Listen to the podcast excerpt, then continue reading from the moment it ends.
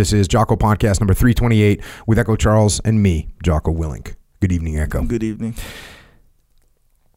Leadership is the most important thing on the battlefield. It's the most important thing in business, and it is the most important thing in life. And on this podcast, we consistently and regularly go through examples of that from military history and about how the principles of extreme ownership apply to combat situations. And I've had many combat leaders on this podcast from every level, from corporals and sergeants to gunnery sergeants and master chiefs to generals and admirals, talking about these principles of leadership and how they apply on the battlefield. And sometimes they talk about how these principles positively impact their lives as well as well. So we've covered the battlefield, we've covered life. Tonight we're going to get a perspective from the business side, from an individual that has taken the principles of extreme ownership, the laws of combat, the leadership strategy and tactics that we learned in combat, and has applied them directly to his business, resulting in some incredible success. Our guest tonight is Matt Malone. He's the CEO and owner of Groundworks, which is a nationwide construction company that provides foundation repair, basement waterproofing, crawl space encapsulation, and concrete lifting, and a host of other services that helps keep Americans' foundations dry and safe and serviceable. It's a company that's ranked number 1047 on the Inc. 5000 in 2021, grew by 461% in three years, has over 20 brands under its umbrella, still growing. And that growth is based on leadership. And that leadership starts with the CEO, Matt. Matt, thanks for coming on. Thank you, Jocko. An honor to be here. Let's uh, let's start at the beginning. Let's start at where you started. Yes, sir. Tell us about uh, growing up. Well, I grew up in uh, a town not too dissimilar to, to this one, not as pretty, uh, Norfolk, Virginia. Come on, man. Come on, man. Norfolk's pretty, pretty, pretty place. I looked out the window at the ho- at last night or this morning, at, uh, overlooking the the little harbor there. It's like, man, I see the big Navy vessels, but doesn't quite look the same as my hometown. But uh, a lot of similarities, a lot of similarities, a lot of differences. But so I grew up in Norfolk, uh, Norfolk, Virginia. For those that don't know, it's uh, you know it's part of East Coast Command for the SEALs. It's the world's largest Navy base, I think. Uh, uh, a lot of shipbuilding there as well. Um, I'm a Navy brat, so my my dad was uh, enlisted in the Navy's. He made his way there. Has made his way there from Texas. So he was born in Denison, Texas. A classic story that you probably see a lot. Tough childhood. Um, he said, "I'm going to go join the Navy and see the world," and uh, he did. He did. Um, he was enlisted E5. Um, uh, but he spent uh, four years in the Navy, two years in, in the Guard. But uh, it brought him to Norfolk, as you can imagine. There he met uh, my mom, and uh, she too was a Navy brat. So uh, my grandfather, he uh, he was uh, chief warrant officer. So he's uh, 20 years plus. So he he served. He was actually in the Pacific Theater for the most of his career. Yeah, uh, he was uh, injured and. Uh, kamikaze attack, and you know he's got some great stories. Now Do he's you know no longer ships with. he was on? Well, I only know in in the Atlantic he was on his first ship was the Brooklyn, the USS Mm-hmm. Brooklyn. Um, he's no longer with us, so uh, in fact, I I was trying to find some things before I came to see you to see if I could get some more data. But uh, I do. He was he had lived um, and kind of raised for many years my mom in Guam. So you know he was Pacific Theater and um, you know finally moved back to retire in Norfolk and and that's how you know my parents met. So Mm-hmm. it, you know. Navy towns are a lot of examples like that. Yeah. Uh, so what did your dad do while you were growing up? You know, it's funny in the Navy. So he's a Texas guy, tough life. Um, ran away, frankly, to, to, to get some freedom. Um, in the Navy, he he was involved with computers of all things, which back in the day, that was you know, think the, there was, What was that like a calculator? it was like he would have these big tape type things Oh, yeah, that he would yeah. chug around, and um, that was the skill that he learned in the Navy. And then he went to work for. Uh, as this kind of new technology rolled out in the banking world, so he would oversee the computers at a couple local regional banks. Now, Mm-hmm. When can- I was a kid, I went on a field trip. So this is we're talking. This might be 1977 or something like that. I was young, and I remember we went to a bank on a field trip. And first of all, I was just thinking this is the most boring thing I've ever seen in my life. I don't want to. I'm never going in a bank. But they had this thing that they were calling a computer, and they had the little these little punch cards. And I think it was some kind of an IBM computer system that kept track of something. And I remember thinking, well, not going into banking over here. I'm sure there's some kids that were, were thinking, wow, look at that guy with a briefcase. Remember, did did you think a briefcase was ever cool, Echo Charles? No, not that I can Yeah, remember. I remember t- some kids thought a briefcase was cool. Mm. I wasn't one of those kids. So, so think going into a big room now with you know, stacks and stacks of machinery, and they had to take these tapes down every night and move them for security to a different location. It wasn't like you talk computers today; it's coding and all these you know kind of glamorous things. It was the opposite of that. So he would manage a store as the tapes would store the data from the transaction, I guess, from the customers during the day, and make sure they're protected. Really didn't know what he did, uh, but I too knew that. I never wanted to do that. Um, but you know, as a kid, you just uh, uh, it's. Uh, I would just say that my parents, uh, uh, just great people. Um, we grew up, as you can imagine, fairly poor. So we um, lived in a 1,200 square foot house with one bathroom. I have a brother, um, but never knew it. Frankly, never knew what wealth really was. I just knew that my parents loved me and just got after. My mom was a telephone operator.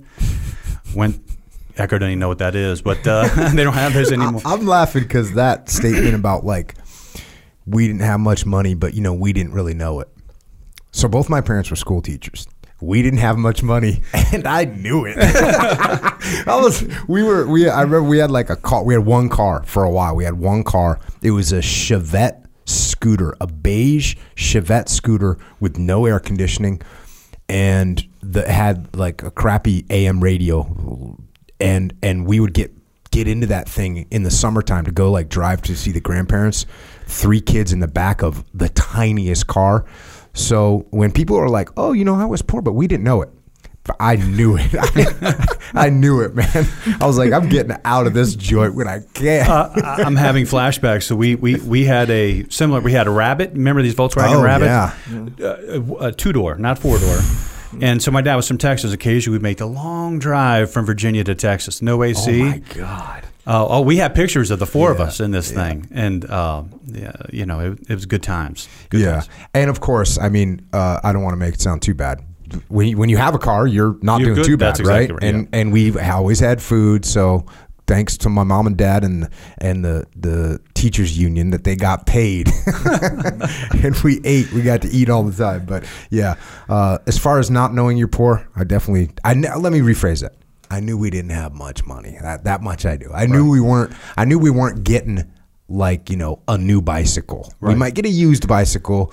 We might get a you know. Um, well, we always had some fun around Christmas time. Uh, the the saying in my family was it's going to be a lean Christmas, Yeah. which had been inherited, I guess, from my my mom's dad, who would say the same thing. It's going to be a lean Christmas. That's all we'd hear about. It's Well- be, so whatever dreams you had for Santa, don't Gone. count on it. Yeah. well, uh, look, Echo would appreciate this being from Hawaii. Look, uh, the big meal sometimes during the week was spam. Uh, now back east, that wasn't a thing. My mom grew up in Guam for many years, right? So yeah, well, we'll fire up some spam and put it in a crock pot, and then I'm like, what? So the running joke when I realized that spam really wasn't real meat is she, my mom, she made she signed me up for the spam of the month club, and I had a, a sweet shirt that said spam on it. And I would get this letter every month. Uh, so you know, again, it it took me a while to realize, hey, you guys don't eat spam at your house, you know. So anyway, uh, but so grew up in Norfolk. Um, you know, uh, good parents, normal childhood.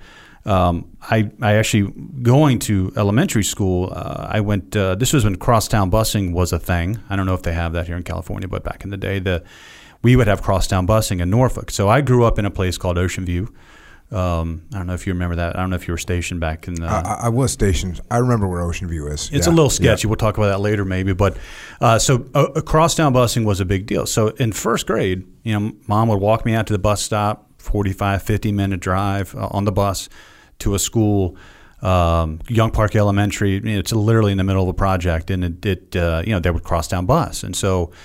Uh, that lasted for a couple years, and mom had enough of it. So she said, "Hey, uh, we're going to find the money to send." She had, of course, have her brother, parish, and and uh, we're going to send the boys to a, a Catholic school because Catholic schools are uh, cheaper than private schools, uh, but great educations, good educations. And so we ended up going to this little private school, um, and she was so pleased. I think I think it was like two thousand dollars, but you know, but for them it was r- real money, right? And so.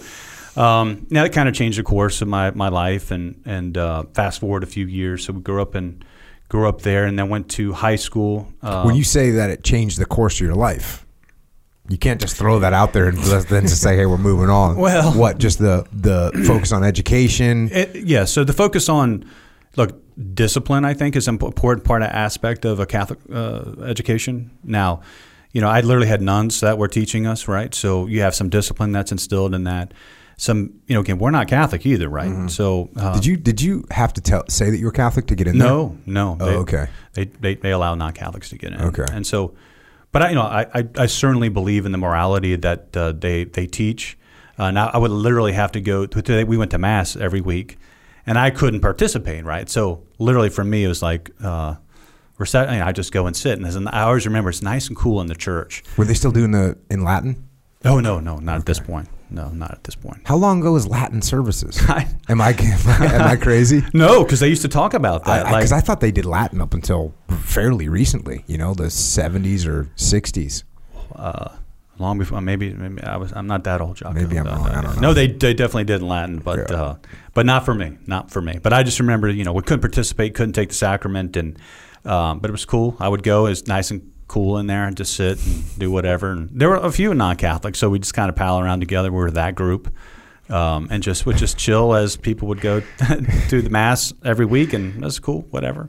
But um, how it changed my life is, you know, a, a good curriculum, a good focus on discipline and education, and, and, and candidly, a good moral compass was delivered uh, weekly, right? Not, I'm not talking about mass here. I'm just talking about, you know, how they went about their education, right? Look, if you look at today, there's a there's a boom in Catholic education, uh, given what's going on in education uh, around the country, and so. Um, you know, it, it was a- an important part of my kind of upbringing, even though I wasn't Catholic. It was it was an important part of my upbringing. And then how long were you in that Catholic school for? Well, I went so second grade, so third grade on through high school. Oh, all the way through high school. Yeah. So um, different schools, but still in the Catholic system. Got so it. all these little teeny Catholic um, elementary schools would feed up to the one uh, high school they had in town. At this time, it was called Norfolk Catholic High, and uh, so my brother and I went there, and uh, so my, my my dad passed away when I was 14, so I was a freshman. It was tough. Uh, How how'd that happen? well, he so he he again grew up in Texas without a lot of medical care, and uh, what they think was so. See, he he had rheumatic fever when he was a child, and um, you know likely he never got medical attention till it was probably too late. So he literally wore glasses because the the fever burnt his his retinas. Right. So I mean, remember, so he was born in the late fifties in you know in Texas, uh, not in a big city. He was he was born in Denison, Texas, and literally lived on a cattle farm. Right, so different mindset about healthcare and and and, and, and, treating things uh, aggressively. So oh, he's got 103 temperature. He'll be all right. Just you know. Just lay down. Here's some water. You know, we'll be fine. But he, he ultimately wasn't fine. So he had, he had uh, kidney failure um, a couple years prior. So he was on dialysis for that, and um, you know, he would he would uh, literally go on walks every morning to kind of keep in shape. And he was thin, uh, built uh, not built like me. He was thin, and would go on these walks. And um, one day he just didn't come back. Uh, police come to the house, and we're about to go to school. My brother and I, and um, my brother, he's a couple years older, and he would drive us to school. And the cops literally came into. We lived in a court. Came to the drove through the court, and I remember we're just kind of sitting there. Uh, I was getting a drink of water from the faucet, and uh, I made some smart ass comment like, "Oh, they're coming to get this guy Roger Baker over here." You know, uh, again, you know, rough neighborhood, candidly. So a lot of guys, the police would come by all the time. And so he pulled right in front of the house, and I, I said something else smart to my brother, like, "Oh, what'd you do?" And so he comes to the door, and um, he brings my dad's wallet, and uh, he said, "One of you guys needs to come with me." And so my brother was the oldest, and so he went. Um, he went with the, the police officer, and you know I was there alone in that house, and um, that's just a very strange. I mean, when you're a child, I was 14, just turned 14, just entering in high school as a freshman, and uh, yeah, no, I called my mom, and she came home, and you know went to the hospital, and he was gone. So um, at an early age, you know, when that that that happens, you you you have one or two things, right? You have to you can either hide within yourself, or you can step up and try to be more of a man around the house. And and, and my mom. Um, you know, she she's old school in the sense that you know she was very dependent on my dad. Um, um, she turned into we called her Towanda after that. Like she's tried to be strong and do things that uh, you know that uh, she needed to do, take care of her boys, and she did. Um, but I had to become, in my mind, I had to become more the man of the house and and manage the finances and other things like that because she wasn't great with that, and so. Um, the interesting thing is she couldn't afford to send us to this school now, Norfolk Catholic, and and I didn't know this for a few years but the school came to her and said, "Hey, listen, if you can pay for one of your son, a child, uh, my brother, um, then Matt can go for free." Big deal, right? So um, that's how I was able to go to high school. Is that uh, that school stepped up and allowed you know two knuckleheads to go to the school, and when when I couldn't really afford it, or my mom couldn't afford it, and I found out you know many years later, but uh, my wife Sarah and I have you know, we've given a lot of money back to the school, and uh, we've endowed a few scholarships for athletes to go to the school. And it's just more than you know the colleges I went to. That was um, you know kind of the greatest act of kindness that set me on a course to to be an entrepreneur and a businessman today. And uh, so I just I, I love that place, um, and Sarah and I continue to get back to it. But so that I, high school, um, you know, aside from that, pretty pretty typical existence. I played sports, not great like you guys. Uh, I played uh, football and basketball, um, marginal at football. Uh, you know, all conference. I think I made all state one time, but uh, not great. I remember like uh, junior year. Uh, it's about you getting ready to go to college. And look, to be fair, I was complete knucklehead. Uh, might have had a 2.2 GPA. So your grades were not great. No, the grades are not great. Were you just not studying? No, just didn't care. I don't really think I brought a book home, and and um, you know, I, and I have. Uh, I factually did not bring a book home. That that I I did not bring a book home. Well, I mean, you have you have kids and uh, some sons, so I literally I I have two sons now, and I, I, would be appalled if that that were the case for my son. So. Um, and looking back, it's like, God, what a knucklehead. So my mom worked all the time. She, you know, I was a latchkey kid. I literally, I saw her, you know, right before bed, and that was mm-hmm. it, because she had to work. And so, um, I, I, remember going to a guidance counselor back in the day, and uh, the guidance counselor literally said, "Hey, uh, you might want to think about a career in the shipyards." And I'm like, oh, "What do you mean?" You know, mom says I need to go to college. She, she's like, "Yeah, but." Uh, Mom hasn't seen your grades. You're not getting into college, the lady said. Um, and you know, Norfolk is a home to a bunch of shipyards, right? And so, um, and nothing wrong with working the shipyards, and I'll cover that in a little bit. But she she she was like, you need to go work, think about that as a as a profession, right? So I go home.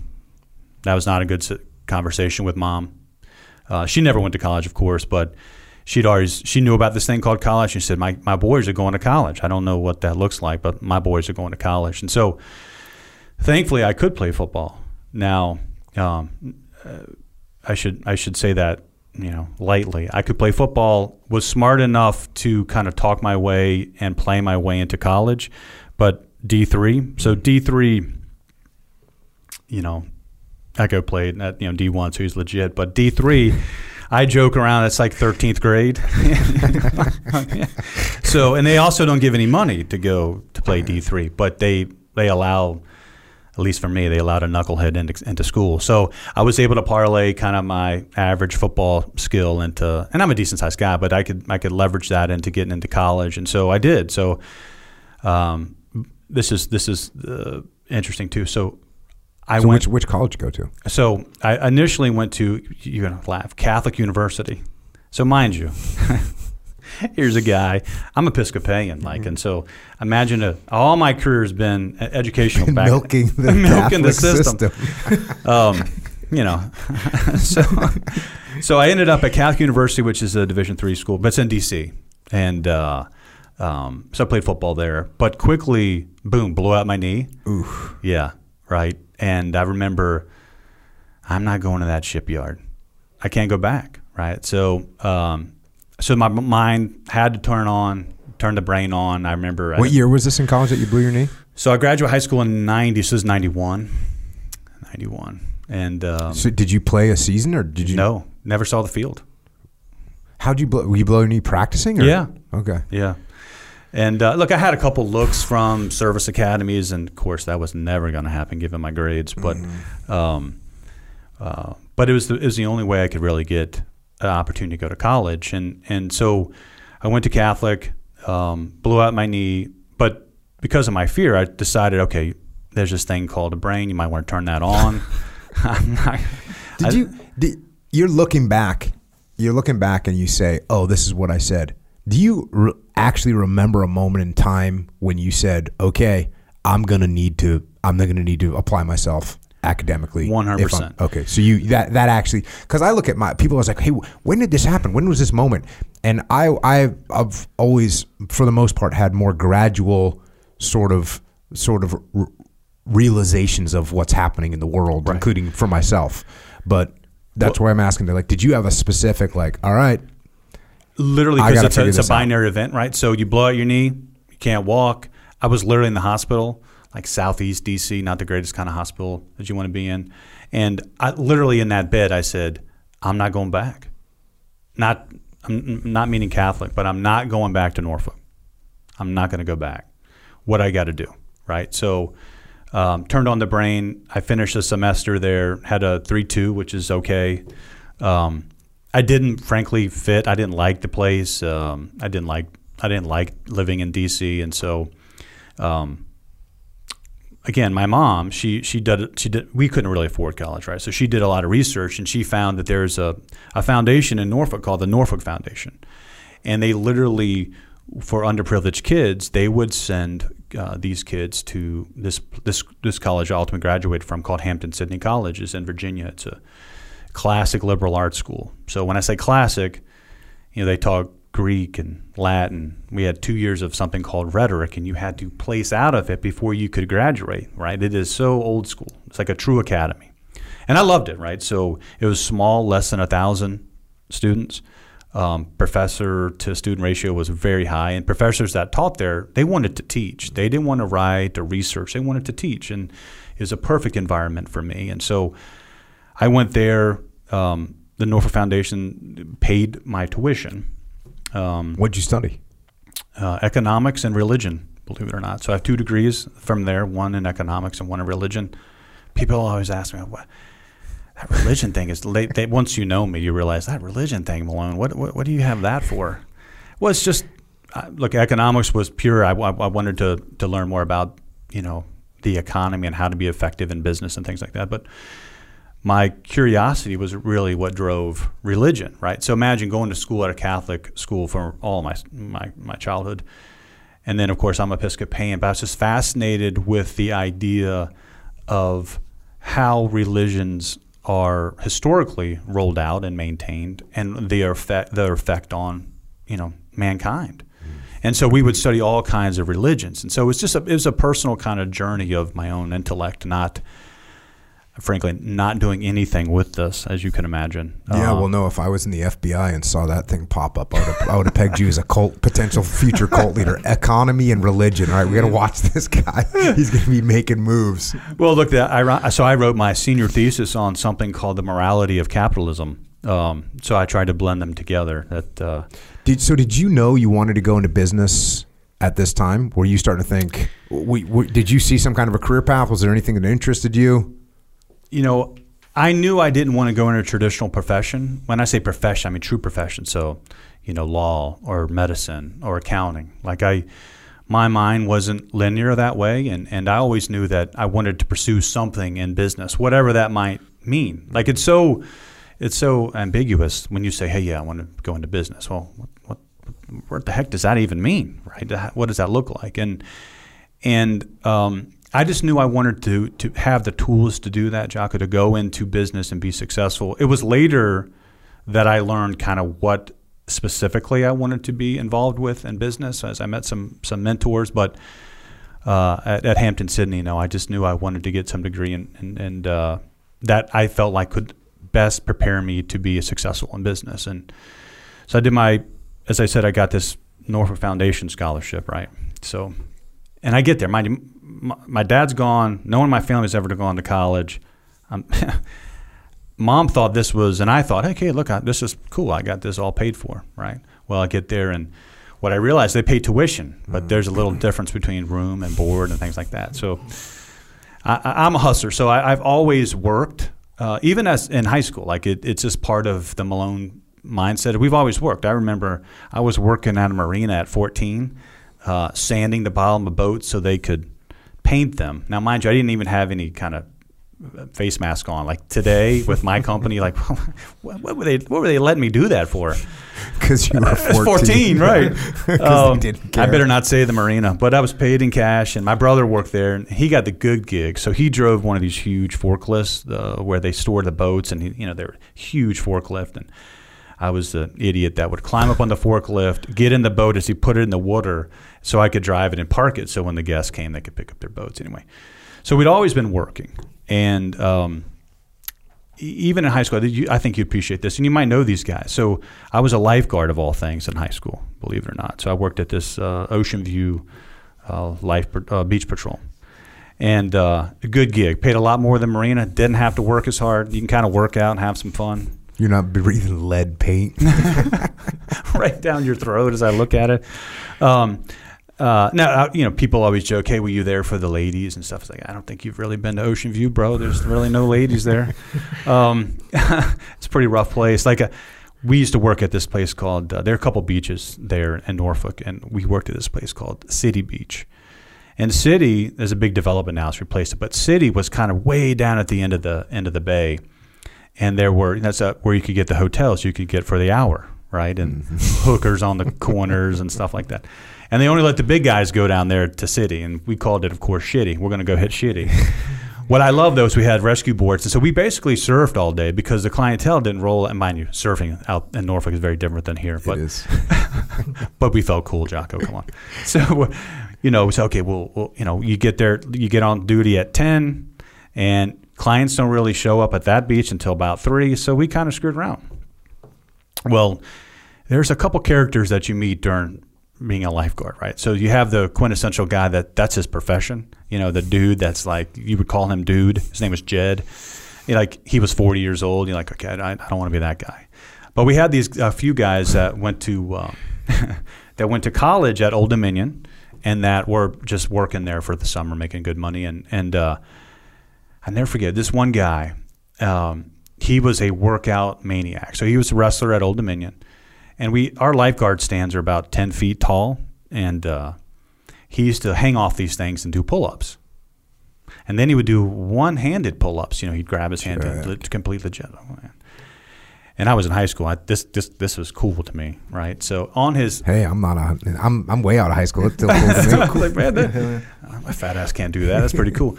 So uh, on the lunch breaks, though, this guy uh, he wouldn't go on lunch. He would literally jump on the beach, take off his lifeguard gear, and dig holes.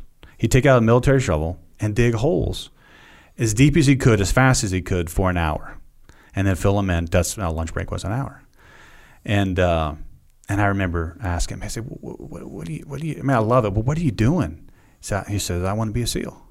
I said, huh, what, what's a SEAL? Right. And so at City Beach, it's right across a jetty from um, at the amphib, amphib base there, right? And so you'd see copters out there dropping people, and I didn't think they were seals, but you'd they'd drop, you know, divers in or whatever. And, and because I was so busy down there at that beach, I could just sit there with my binocs and watch. You see them swimming back, right? They just swim back, and you say, "Man, these guys are out there a long time." And he, and he would say, "Well, those are probably seals." And then he came in one day and gave me a book, Rogue Warrior, the classic, right? So of course, there's a lot of reading time sometimes uh, on these lifeguard stands because no one was there. So Marcinko, read that book, and and uh, and it was funny. The other day, I was working out with um, retired SEAL, and I and I had this. I stole it. I shouldn't say that, but I have a, a, a lifeguard sign in my gym at home, my garage. He said, you hey, stole it. I stole. I found that city of Norfolk. I found that, but um, so we're working out. and He says, "Hey, what's that sign?" And I said, "Oh, yeah, I worked. I worked at the. I, I worked at this, you know, this lifeguard thing." And then I remembered the story of this guy that wanted to be a SEAL, and I said, "Hey, did did you ever know this guy?" He's and, he, and his face. He looked at me and said, "You kidding, right?" so. Uh, so his name, and I, I, have, I haven't seen him since, Jocko. So you should know this. So his, the, the, they had two guys that worked there. They're called the Fussell brothers, is what we Oh, call yeah. them. John and Chris Fussell worked as lifeguards with me back in the day uh, at Ocean View. John Fussell was the guy that would just workout maniac, like hanging off lifeguard stands, digging holes, and you know when I when I mentioned it to Flynn, do you know this guy? He's like, "Are you kidding, right?" Uh, so I did use the interwebs and check them out. So I, I guess they made it, funny. and they had a pretty Yeah, good yeah, career in the yeah. SEAL Right team. on, so. Um, but I literally remember this guy hanging off uh, the lifeguard stand doing, you know, one on pearl ups, which uh, so he made it. Good for them. So, Yeah, yeah, right uh, so small story there, but uh, you know, always working. Um, uh, so when I get to college, of course, realizing I had to figure out how to eat and where to live and things like that. So I, I got a couple jobs. One one of those jobs was I was a, a bartender. Now, so I went to this school. It's in the middle of the mountains of, of Virginia, so not much light nightlife. But I worked for the school, so I would work for these trustee events. So trustees in college are folks that you know kind of sit on a board and give a lot of money and kind of direct the college and where it's going. So they're pretty typically pretty successful folks that can afford to give a lot of money away. And you know I hadn't exposed to any of that world before, and so I was working these trustee events, and you know I had to wear a bow tie, and it was pretty horrible. um, so I stand there and have the, the, this bar, and I, this this this gentleman freshman year came up and um, he wanted a scotch and eat. Really good at making those. Uh, so um, and so we just got talking for four years. We talked, and again, not about business, but about life and politics and sports, and um, you know, he he really became someone that I look forward to talking to, and um, his name was Bob Hatcher, and and, and Bob had started a company um, that um, called Johnson and Higgins, which was one of the largest insurance brokerage firms in the world. He later sold it to Marsh, and they are the largest. And and you know I don't know what he was worth, but it was a lot. And I remember senior year, he says, uh, "Hey Malone, if you ever if you ever need anything, give me a call." And you know, okay, what does that mean, right? So again, you know, naive. I said, "Yes, sir, Mr. Hatcher. Thank you." You know. So anyway, so uh, graduate Hampden-Sydney. The brain turned on, believe it or not. Phi Beta Kappa, which all these you know, pretty high GPA, um, which is what it taught me was look, you, you focus on anything, you bring some discipline to your studies. Most people can achieve anything, right? Especially in school, it's it's not that hard. You just got to be disciplined about it. And I took it as my job. Like I was there to find a path to get out, get the highest GPA I could, to get theoretically get me the best job that I could. So as I'm finishing up school, uh, one, one of the deans of the schools comes to me and says, "Hey Malone, I want you to apply for this scholarship." And of course, I heard scholarships are free, and I said, "Okay, what's this about?" And he he encouraged me to apply for something called the Rotary Foundation Scholarship. Actually, the Rotary the Rotary Ambassadorial Fellowship, very fancy. And uh, through the Rotary Club, well, apparently I have Rotary clubs throughout the world, and um, part of this this this ambassadorial role is that you go to these countries, one wherever country you're designated, and you speak to Rotary clubs in that country uh, every weekend. So you travel around those countries giving speeches about literally life in America and where you're from. It's truly ambassadorial. and in return for that, they pay for your your graduate school. It's like, no, it's, it's a good gig. I, I'll give that a go. And so. Um, now I can only speak English, and so you know there's only that limits to where you can go in the world. So Australia or the United Kingdom, right? So um, I, um, being an economist, use that phrase loosely. I knew, um, of course, of you know Adam Smith. He he actually taught at the University of Glasgow in Scotland. There's a school there called Adam Smith School of Finance. And I applied to five. The way it worked is you have to apply, and then they, the Rotary Club picks. And so of course, I pick the big boys. I applied to Cambridge and London School of Economics, used the big boys, right? And on the fifth choice, I, I, wrote, I, I applied to the University of Glasgow. Now, what's interesting about Glasgow, it's very similar to Norfolk um, in the sense of huge shipbuilding town, depressed economies. Um, because um, most of the ships at the back in at least uh, early on, a lot of the shipyards for, for the United Kingdom, all the boats were really built right there in, in, in Glasgow. And so, of course, that's where they select me to go. And so I ended. Mean, I wish I'd gone to Cambridge or Oxford or one of these places. So I, of course, end up my luck going to University of Glasgow. But hey, man, it was free. Um, so I went. So off I go to uh, University of Glasgow in Scotland, and and uh, yeah, that that that was a good experience. I the school was like 1491. It was found. I mean, so it's it's you going way back, right? And uh, Definitely back in the day. my classmates, you love this. My classmates were really, it's an international program. So my classmates from around the world, right? So my uh, my roommate was a fellow named Carl Howe, who's from Barbados, and uh, uh, you know he he spoke a different dialect of English, um, and then I don't know if you've been to Glasgow, but Glaswegian obviously English, yeah. but their accent are so thick. So yeah, imagine I'm I got this dude from Barbados, me, and all these Glaswegians. It's like it's it's they're all speaking the same language, but they ain't Barely. speaking the same. so uh, I did uh, I did a master's program there in international finance. I really wanted to get out of there, so I did my program pretty fast. I did it in um, 18 months. You could write your dissertation and finish, and so I finished.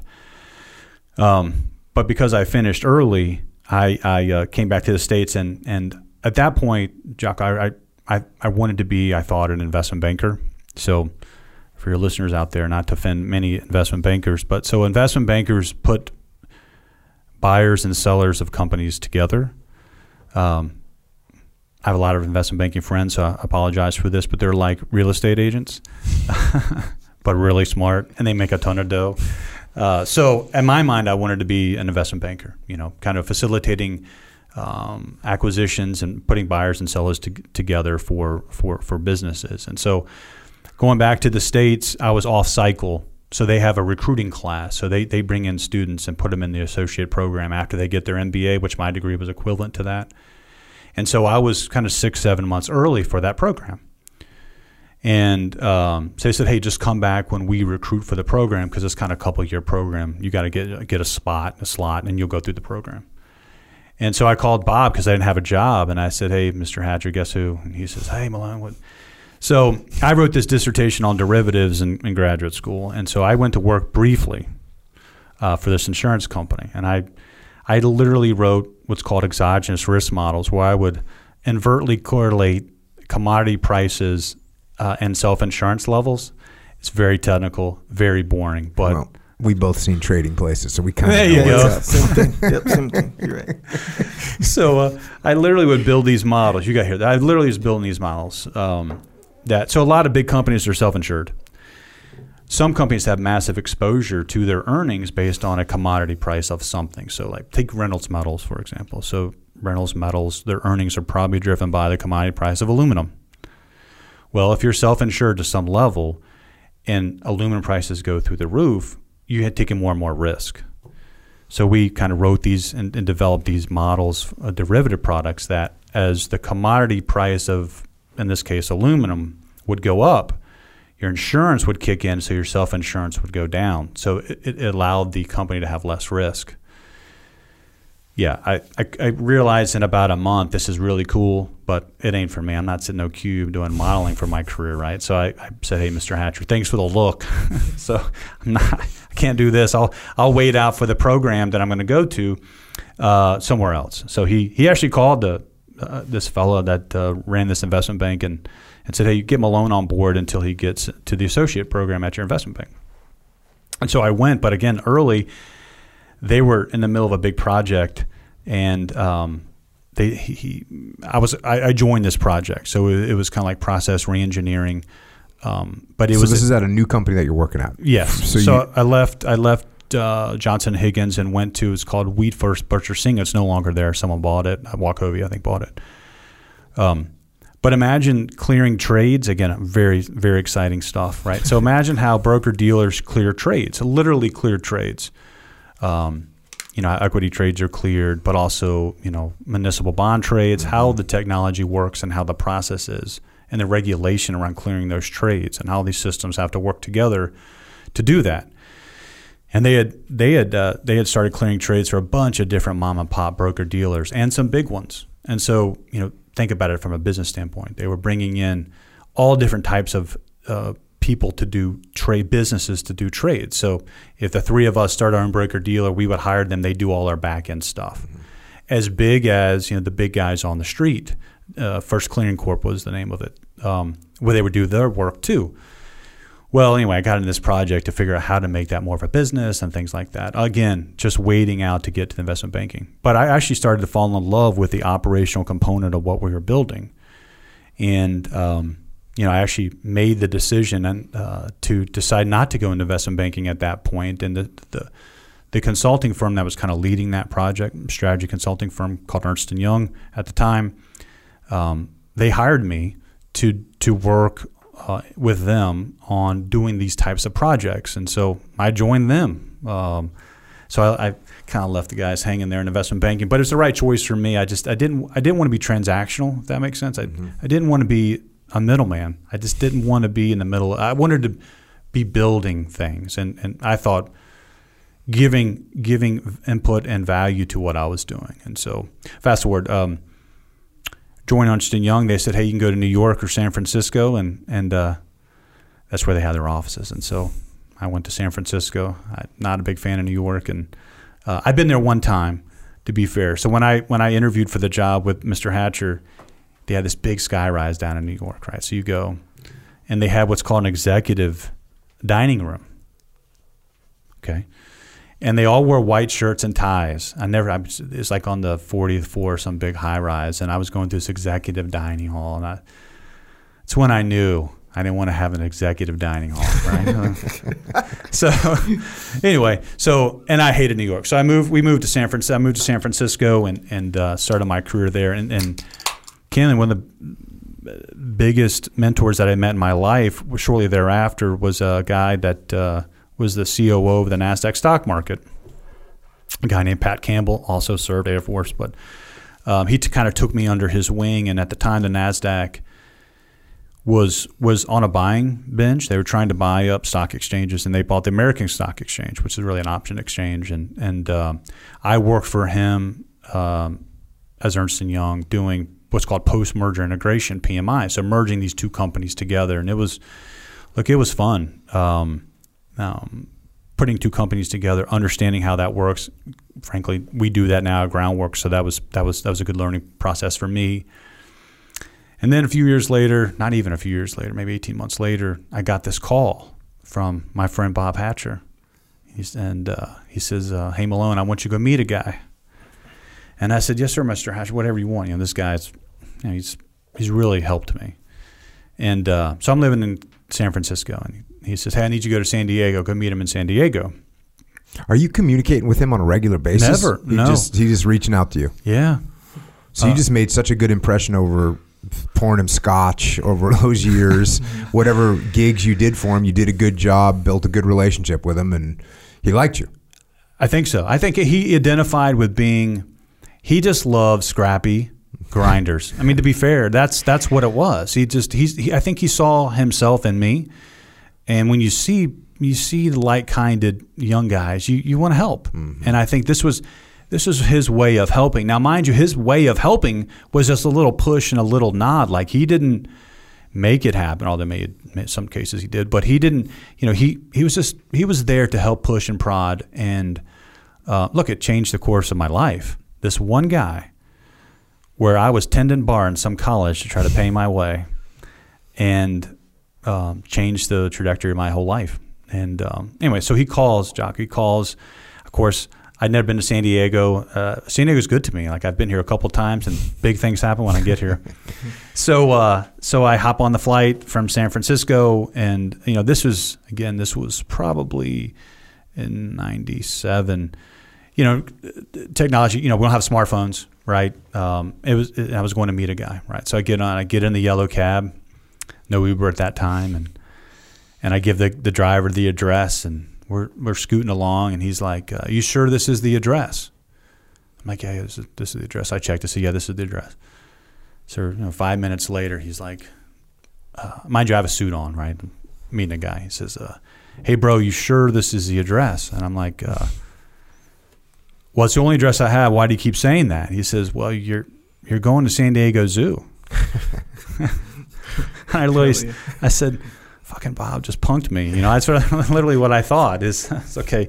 I said, well, look, this is the only address I have, so I'm going to continue on. So we, we went to the San Diego Zoo and I got out and there was a, this is in the uh, evening times, about five o'clock, and people were leaving, but there was a little side thing that they were having this event for.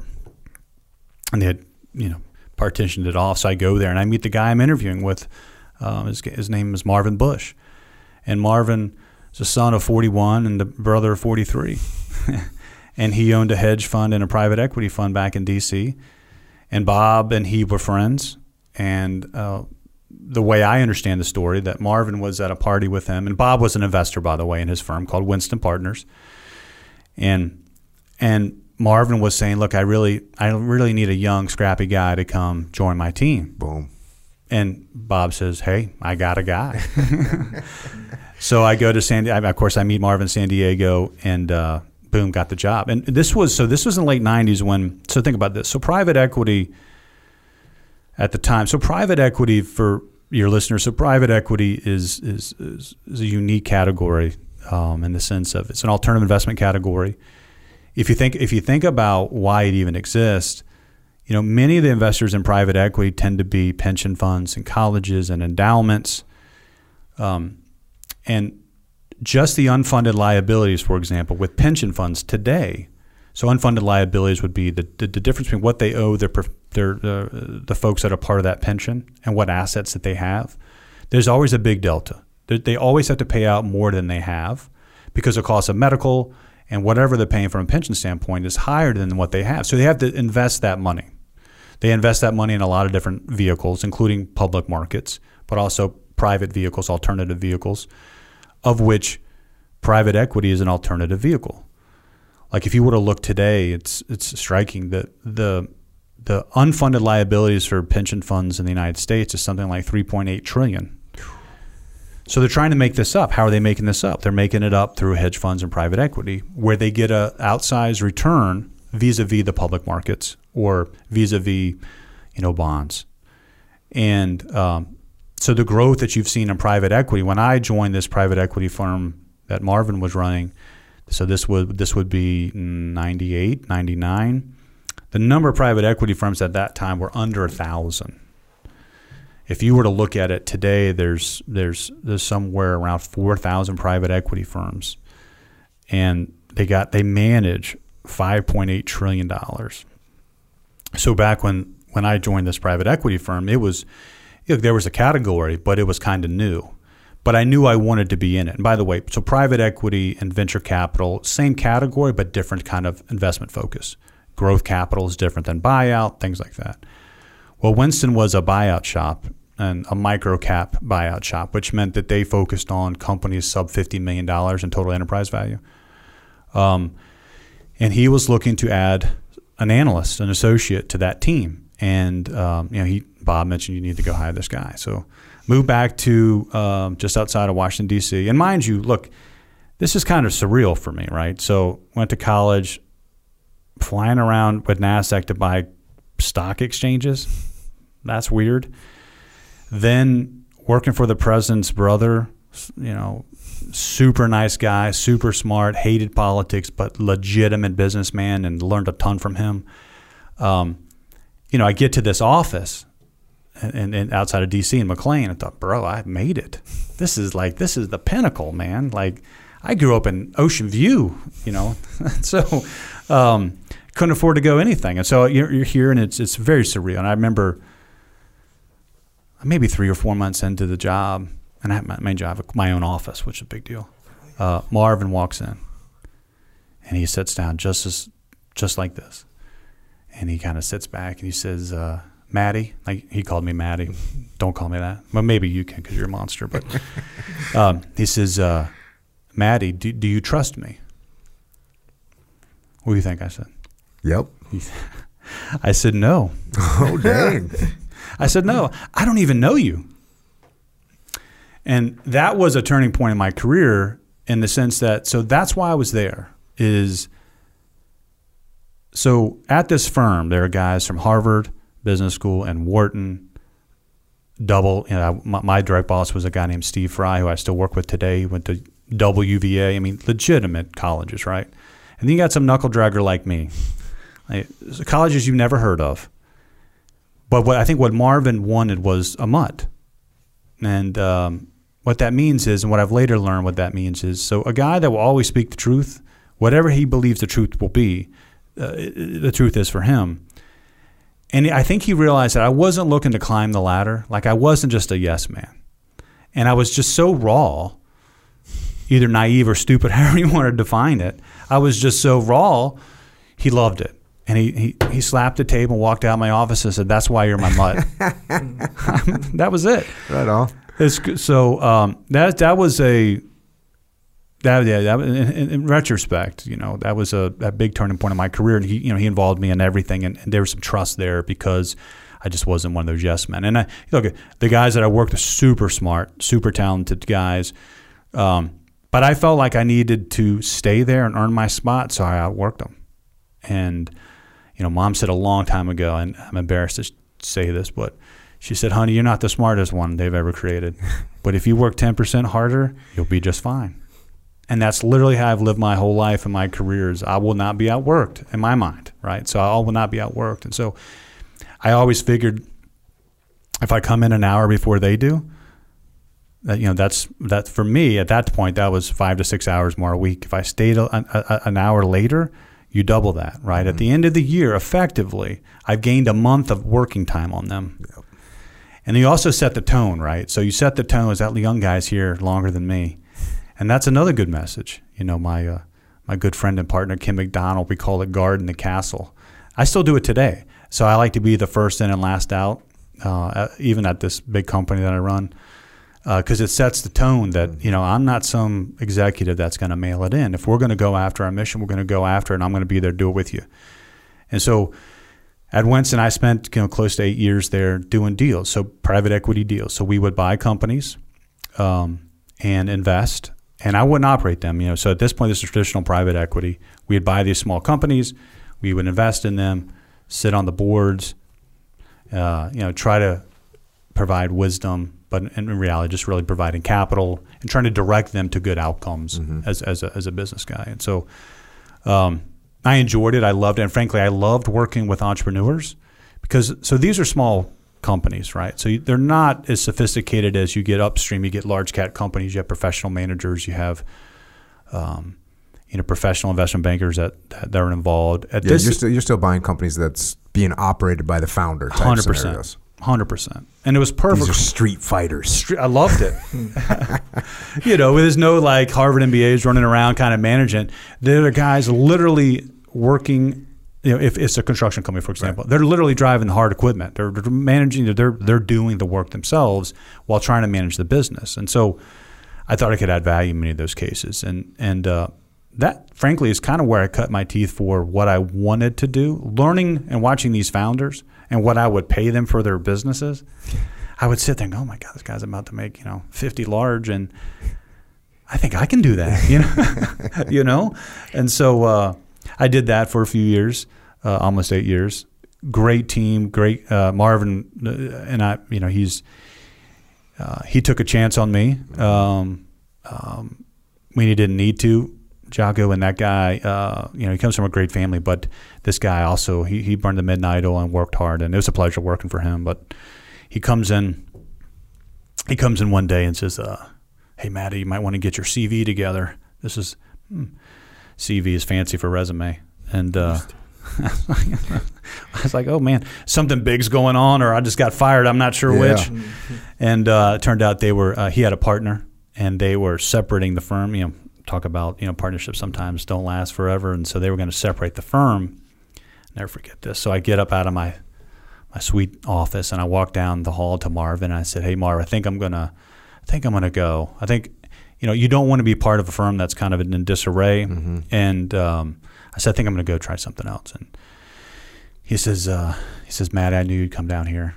And uh, literally, um, uh, I ended up couple days later meeting with uh, a guy named uh, Ray Hunt in Dallas. So Ray Hunt is at the time was Fortune 50, which means he's a 50th one of the 50th rich, richest fellows on the planet.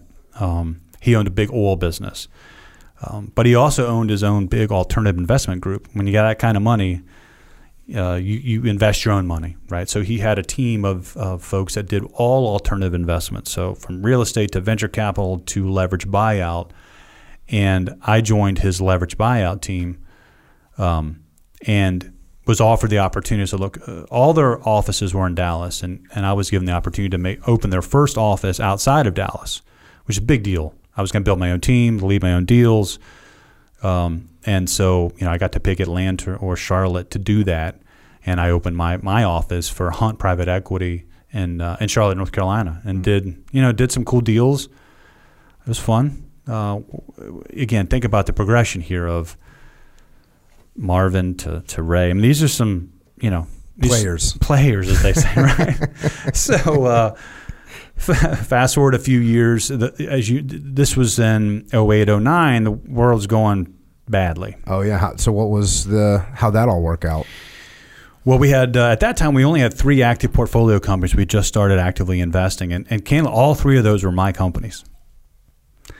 And there was kind of this decision to make um, about what are we going to do with these companies if things go really bad? How are we going to support them? Things like that. And mind you, Hunt, although you know very wealthy, he has other interests, in particular energy. And running an energy company takes a lot of capital. Um, and so my harebrained idea was I was going to buy the portfolio from Mr. Hunt, and um, and so I, I I went down there and I, I offered to buy the portfolio, and I he agreed. And um, How'd you structure that deal? so three active portfolio companies. So I knew the enterprise values of all of them. And mind you, look, I didn't have the money to do it. That's why I'm asking you how you structured that deal. Oh, get, you, you talk about hustling. You'd love this, Jocko. So, um, so I got him uh, to agree to the deal, right? What was going to be so total enterprise? Put them all together. What the total purchase price would be? What the return looked like for him? We would take these portfolio companies into a new fund. Um, now, then I once he said yes, I was running around trying to raise the money for said investment vehicle to buy this portfolio. Got it. So you did a little raise. Attempted to do a little. I was gonna say because this is what 2008, 2009. Yeah. So you weren't raising much, bro. um, um, well, the ironic thing is, I, I, I found the, uh, the firms to back me. We were going to pull it off, but the companies that we had invested in were performing so well. Literally, these are these are kind of uh, recession-proof businesses that a billionaire says, "No, hey, I'm I'm deciding not to sell these companies." That's what he does, and so he didn't. We we wouldn't able able to to pull off that transaction. And mind you, I didn't have any money, so I'm I, I've spent. so he. So wait. So he reneged a little bit. I gotta be careful here. That's Uh, a I- I harsh thing to say. He made a different decision. He decided he was going to keep them. Yes, sir. Got it. Got yes, it. sir.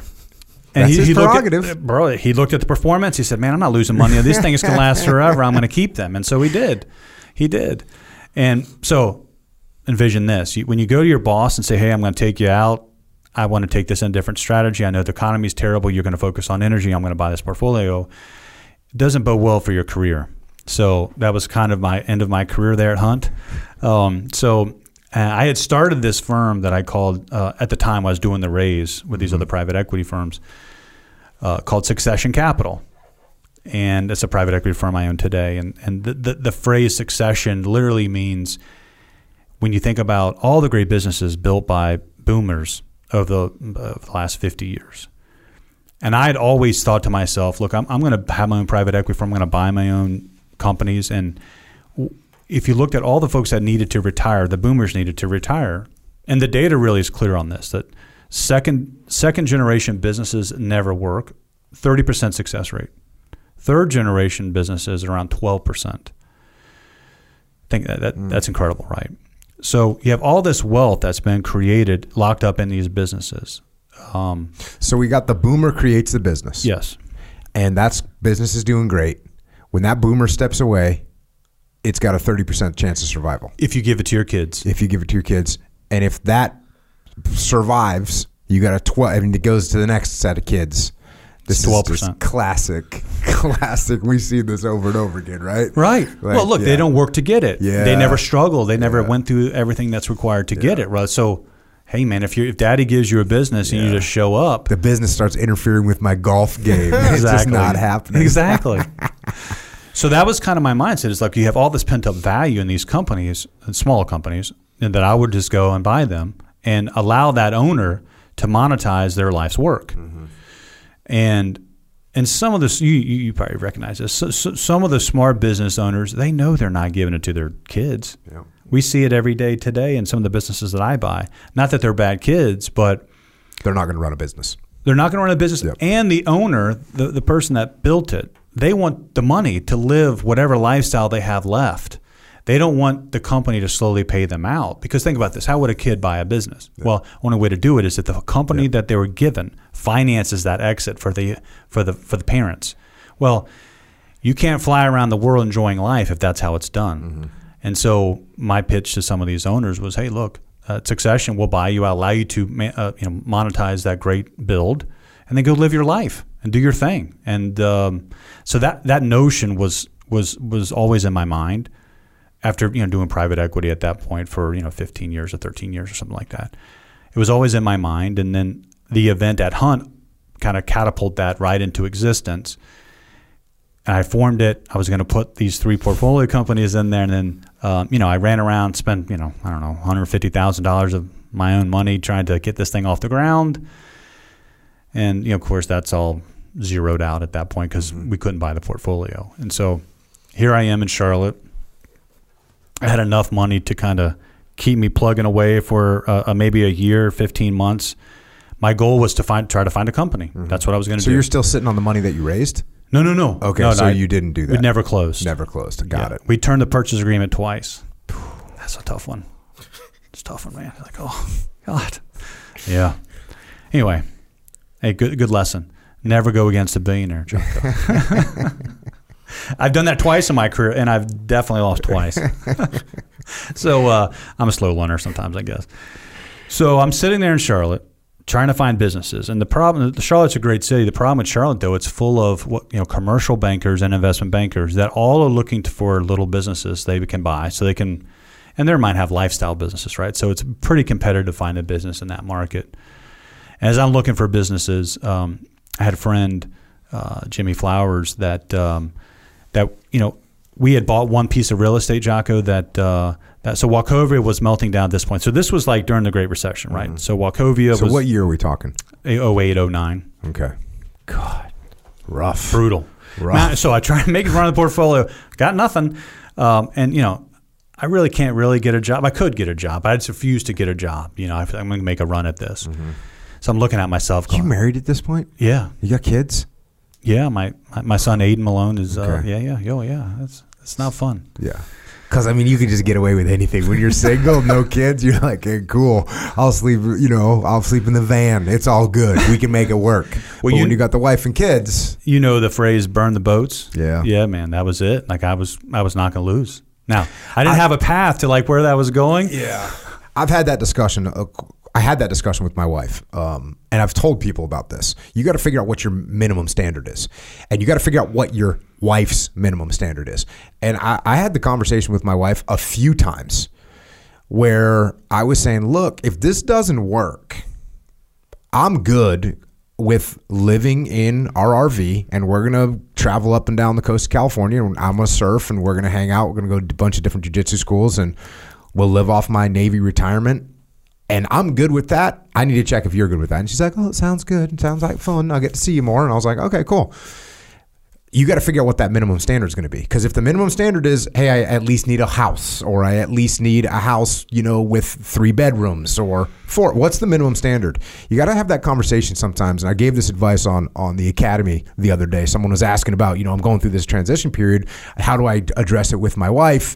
And I said, look, you're going to take risk, not just with you, but it's with your wife. Figure out what the minimum standard is, and then make your decisions.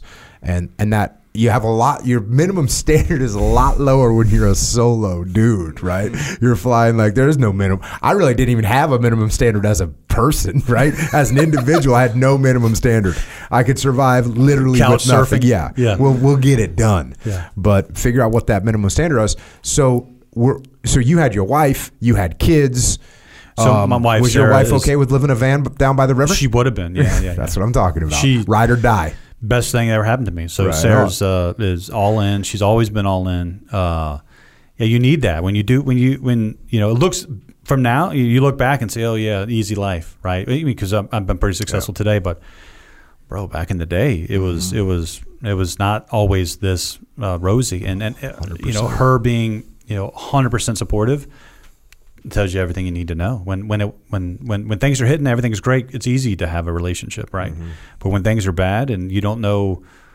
and we had some money, we weren't living on the street, but you know it was it was running out fast. lean christmas I'm bringing out the spam. Hey, mom, what's that recipe? Uh, so, um, you know, I'm just again at this point just scrapping. Right, I'm hustling like like nobody's business, and um, we're sitting there, we're looking for businesses, and and uh, we get a call from um, a fellow that a, a, a family office in Chicago, billionaire, that had put um, a lot of money in a mez fund. So a mez fund for your listeners is you know you got you got traditional equity where you you know you, you, you put in your money, you don't get a, a kind of dividend or annual return, you get the upside and the gain. Debt, of course, is your traditional debt where you have to pay some kind of interest on it. Mez is in between, where you have a mezzanine uh, strip or mez debt where you get a, an elevated dividend. So it's it's higher than a, a bank. The risk is higher too, but you pay more than a bank. You'd have to charge a bank, or a bank would charge you. But you also get a little bit of equity upside. It was it's, it's popular in real estate. So he calls um, my friend Jimmy uh, gets the thing and says uh, the, the call and says hey yeah we're they knew Jimmy and they said hey look we have this mez investment in this fund and this and they they're holding this thing at cost which this thing would be this big building in Charlotte it was Charlotte it was it was a big construction project that they had and if you're in 09 and 08 if you're holding something at cost you're lying because because they're saying, "Hey, look, you put ten million dollars into this. We're telling you it's still worth 10. So the guy calls and says, "Hey, No, Flowers, it ain't worth ten. So um, Flowers says, "Hey, Malone, let's go check this out." So we hop in the hop in the truck. We drive to this building. We look. It's a 109 unit building, and and uh, it's literally empty. It's literally like empty. residential like residential multi, units multi-family residential condo development. Mm-hmm. So uh, we're looking at each other, and with of course we're scrappers. Like, well, Yeah. how do we monetize this? Yeah, you're looking at that thing. You're looking at that thing like it's a hamburger, That's a- son. I don't know much about real estate, but I do now. Um, so uh, we looked, and, and Jamie said, "Well, we just get a fee. We can help this guy." Da, da, da. And I said, "No, no, no. We're gonna we're gonna do something different." So I called a guy that I knew in town. Um, uh, that Is the project done? done. Oh, Worst case scenario, right? So Yeah. if it's in construction, you kind of delay it a little bit so that you can finish it and sell at an optimal price as as the economy recovers. right. This came online. The average square foot cost of this building was likely three x overvalued. So if you're buying a condo in Charlotte at this point and you're paying this price, you're you're a fool. It's Yep. it's three x too expensive. Which means, by the way, your your mez debt and your equity probably worth nothing. So we do this work and we call the guys back and say, uh, "Hey, listen, uh, we're gonna come see you tomorrow."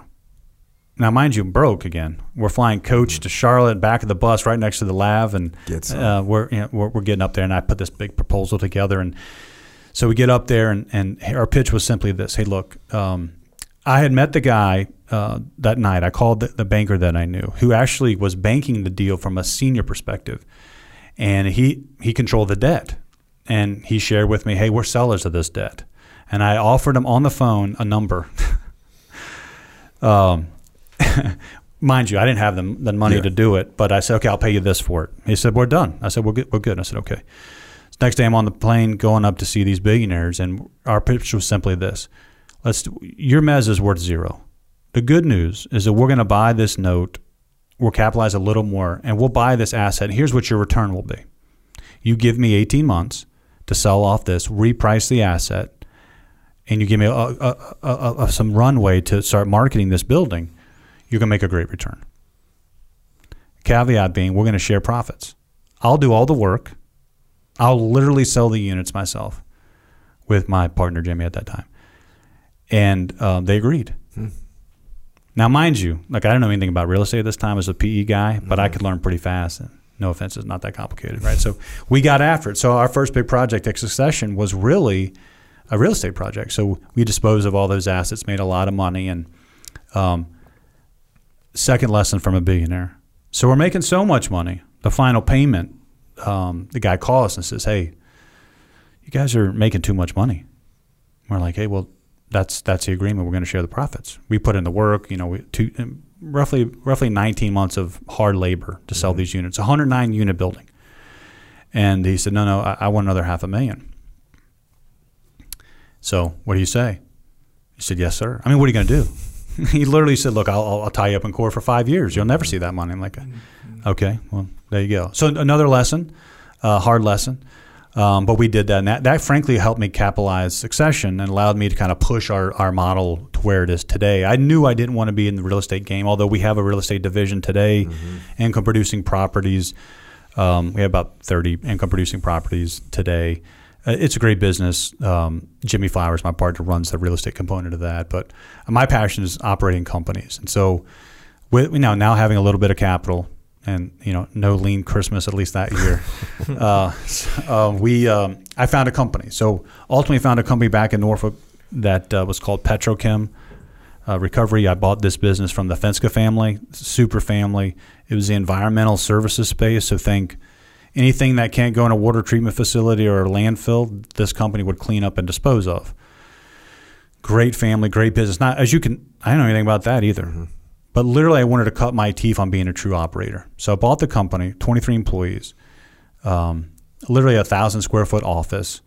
Uh, mind you, so think about this. I'm flying around in private planes, working with some of the biggest guys in the world.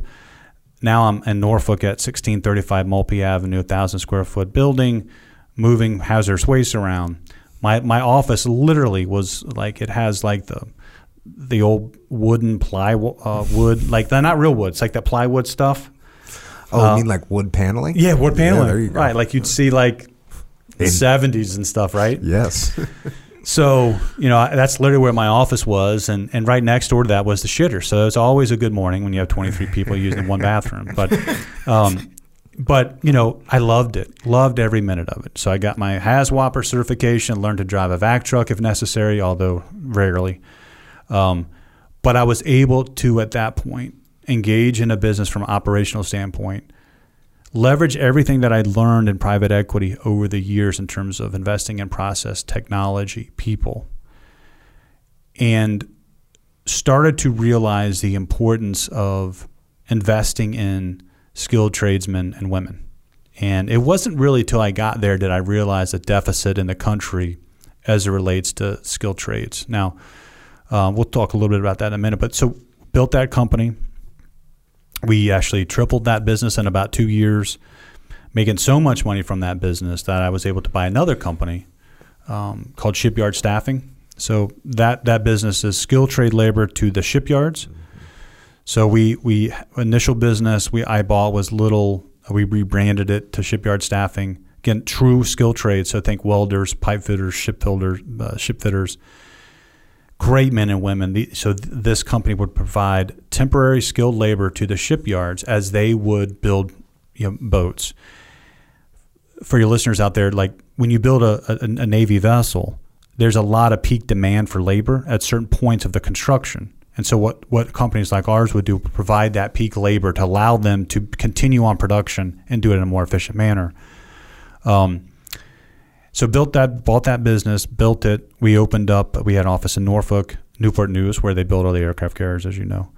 We opened up in Jacksonville, Florida, another Navy base. We opened up here in San Diego. The, the last time I was in San Diego, I signed a lease for a property down the road. Um, so it's been good to me. And then Bremerton, which is uh, near Seattle. Um, that business, again, it, it, for me, it really showed me that the deficit of skilled tradesmen and women in this country is a problem for for not only my business but for the country. So the average age of a welder for us was like 54.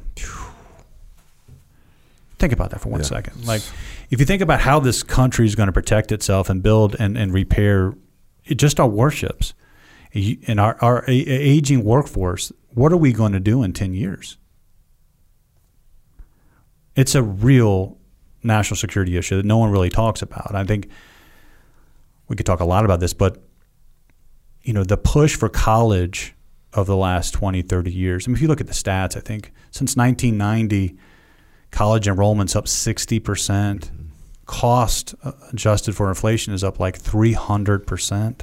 Subsidized. 100%. It's subsidized by the government.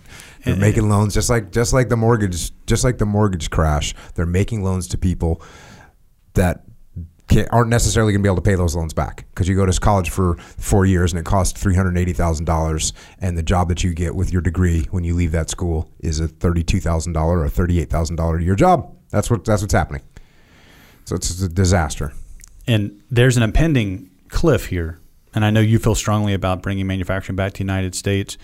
If we don't start building skilled trades, men and women in this country, there will be a colossal collapse. Um, think about everything we do, like all these great high tech companies and everything they do. Well, someone's got to run the electrician electrician lines there, or, or the gas lines there, or build those skyscrapers, or whatever it might be. The the blue collar skilled trade men and women in this country have been forgotten, and um, you know it really came to roost for me as we started building out shipyard staffing because the age really scared me, right? And so That's crazy. Look, our strategy there uh, pretty simple. So I, I got uh, a secret clearance there. So I, I through my company, uh, my my idea was um, to provide skilled trade labor to, you know, true sh- U.S. Navy shipyards and nuclear vessels.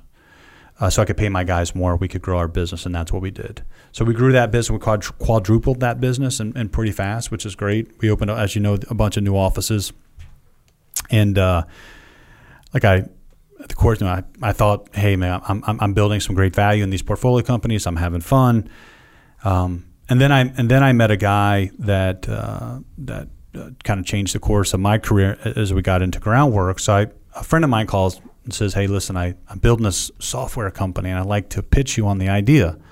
Me, you and some other guys. And I went to college with this guy, and I say, "Bro, I, I'm never going to invest with you. You know, you, you're one of those guys. A good guy, but never going to put my money behind him. And plus, I, what do I know about software? I'm a blue collar investor. I, I, I like to invest in companies that actually do things, manufacture things, or service things, or those types of things. And so um, I go because I know him. We're friends. So I go. I go to this big fancy, you know, uh, conference room, and I walk in, and there's a guy sitting next to me, and is uh, a tax accountant. And I'm like, uh, hey, bro, what are you doing here? He said, what do you mean? I said, you ain't got no money? Wait. And he says, yeah, I know. He told me to come and fill the seats. He's putting on a show. I'm like, that's why I'm here. And I whispered to him, I said, uh, well, who's, who's the dude with the money? Are there anyone here? We're just looking at each other. Is he practicing? It's supposed to be some guy named Matt. So he looks across the table, and there's a guy there, um, a guy named Jesse Waltz, and, and he was the guy, uh, one of the guys that had real money in the in, in the room. And so we listened to the pitch, whatever. But the tax guy is is also his tax guy, and he says to Jesse, "Hey, you and Matt need to have dinner tonight." So we have dinner. And Jesse owned a couple companies. One company was a software company, and we're having dinner, and he's telling me about the software business. It's like a, a CRM, a ERP combo for this industry that's around uh, foundation repair, waterproofing, crawl space encapsulation. I like to refer to it as water management and displacement. Jack. Consumers don't know what that means, but in the investment world, that's what we call it. and he's talking about the software business, right? And I'm, I'm literally thinking, "Ah, I got to get out of here. This is this is ridiculous. And no offense, look, Virginia Beach is not the hub for software development. What's so funny, Echo? Yes, I understand completely. So I'm thinking, okay, this this can't be a world class company. But he, as we as he continues to talk, he, he discloses that the aggregate revenue running through his software was over eight hundred million dollars. Hmm. I think, oh, not his business, but the, the businesses Yeah. that were using his. I was like, oh, I mean, I better pay attention. So as I sit there and listen, and learn more about the industry, um, I literally had this crazy idea. So I go home that night and literally get on the internet and start searching to kind of size the industry because my mind was like, okay, he's doing 800 million. Again, no offense to anyone in Virginia Beach doing software, but I didn't think he could have 50% of the market, 20% of the market. I thought, okay, wow, he, Right. he probably doesn't have 10% of the market.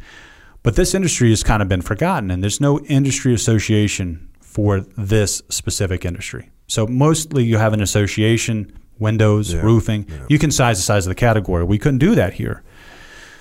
So my idea was was simply this: look, I, I pitched him, and I put the proposal together that night, and I I remember my my wife Sarah's like, "You're just a crazy man." Um, so I put this proposal together, Jocko, and it was simply this: I'll buy your software business. I'm sorry, I'll buy your service business. He owned a service business as well called JES. I'll buy that service business.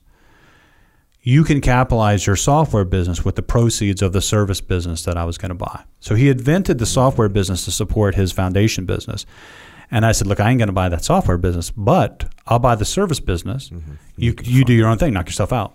So like at 4:30 in the morning, I'm about to send this thing. Of course, Sarah says, "Hey, you idiot, don't don't do that." Uh, she says that a lot. So I wait till like 7:30, truthfully, send this thing out, and um, and the rest is history. I mean, so Jesse, uh, we agreed uh, to terms like kind of three or four months after that, and I bought this company called JES Foundation Repair in Virginia Beach, and they had. At that time, they had three offices: one in Manassas, which is effectively Washington D.C., one in Richmond, one in Virginia Beach, and he had owned an, another business that candidly I think he bought right before I bought him to get some arb on the on the on the trade in Indiana called Indiana Foundation. So we started with these four locations and aggregate revenue roughly thirty million dollars, about 190 employees. Um, in my mind, this what I wanted to do was build a national foundation services business with this platform because I had I had seen there was no national player. It was because there's no association. I couldn't find a national player, and I had really cut my teeth on these other businesses and kind of believe, really felt like I was in a position to bring the leadership, capital, process, technology to an industry that time had forgotten. And you mentioned it on the outset. We are really in the construction business, but we don't talk that way. We talk consumer.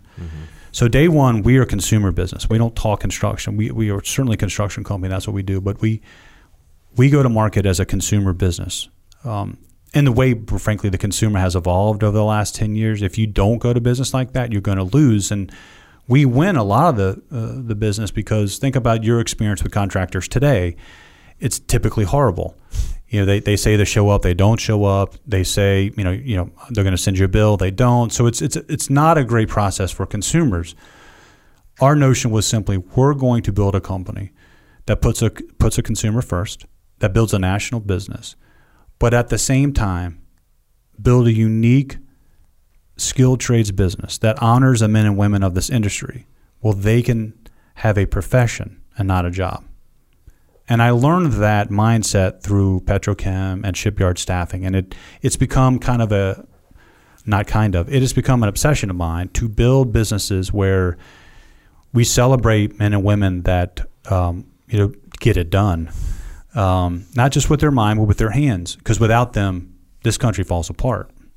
So that was how Groundworks was born, and uh, so that was in that was in May of 2016. We we bought our, our this first company, and you know I think I when I met you, I so I, of course I this you might forget this, but so I of course uh, read Extreme Ownership early on, and uh, probably late 16. I, I think the book came out in 15, but late 16 I read the book, and it really resonated with me especially as it related to groundworks in the sense that think about what we do. So we we we are decentralized business. Our crews are three man crews. If we can get them um, trained on the laws of combat as, as, as you define them, we you know, and, and as we live them, you can empower a business to do remarkable things, right? And so we adopted this mindset of extreme ownership within the company, and I'll never forget. So I, uh, early on, it was it was pretty. I had some struggles, so I bought a company I had to fix up a little bit, to be fair. And so I went to the muster uh, in DC, muster 03. What year was that? I think it was 18. Okay. And uh, so I didn't share this, but look, every penny I had went in this company. I literally moved back in with mom to buy this company with a wife and a child. So, yeah, so that was a lean Christmas. Um, So you went back to the lean Christmas. And that's why your wife was like, don't send that freaking email, jackass. that's our money. That's right. so to, to make a run at this, we put everything in it. Mm-hmm. And and you know, you I hear you talk quite a bit, but to be successful in anything, there has to be a degree of obsession. There's no plan B for us here. It is this is it. There's we're all in on this and it there's it has to work. And it will work because I'll put everything we have into to making it work. And so um, we're cleaning up a few things that we needed to. We spent probably over a million dollars of, of going back and doing jobs for consumers to do them correctly. Yeah. And um, so I'm, the price tag for the musters, it's it's it's real. And so um, I was going to bring uh, some of my leaders, and I have a partner. So this fellow Jesse Waltz invested back into the business with me, and he's a minority shareholder at the time. And and uh, you know, I was like, I can't run this through the company because uh, you know he's not really happy with me at the moment anyway. Even though he's a minority guy, I wanted to keep him happy and respect him. So I tell the wife, hey, guess what? Uh, is it okay if I spend X amount of dollars to go this muster? I'm going to bring these guys. And you can imagine the look. Yeah. You're like, what? The, what are you doing, right? So, go to the muster. I bring eight guys. Uh, one guy's one of my best friends, a guy named Tom Girardi, who doesn't work for me, but is a huge fan of yours. And he was like, "Man, you got to go to these musters." I'm, I'm like, "Bro, you ever been to a muster?" He said, "No." And uh, he, uh, by the way, he played football at Harvard, so he's, he's a bond trader. He ain't worried about living with mama. But he's like, Malone, I'll pay my own way. I said, Yeah, you should pay my way. so we go, we go to, uh, we, we go to the muster, and and, and candidly, it. And I say this internally with my guys. I was like, man, this is going to either be like some Tony Robbins bullshit. We're going to hug it out and sing Kumbaya, and it'd be a waste of money, or it's going to be the real deal. And it was the real deal. It was literally the real deal. And I said, I got to get me some of this. I got to figure out a to way to weave the mindset and the cadence of what we talked about and all all the laws into our business to empower this business to be as special as I want it to be. If you're going to make investments in people, and you're gonna you, you're gonna build a business where the profession is honored, you have to give them the tools in order to do it. You just can't. You know, for example, Jock, we can teach sales, we can teach production, but how do you teach leadership? How do you really teach it? And how do you measure its effect? And what's the return on investment on that? And that was, look, the way you did it and Leif did it, the SEAL teams, and, and how you wrote about it.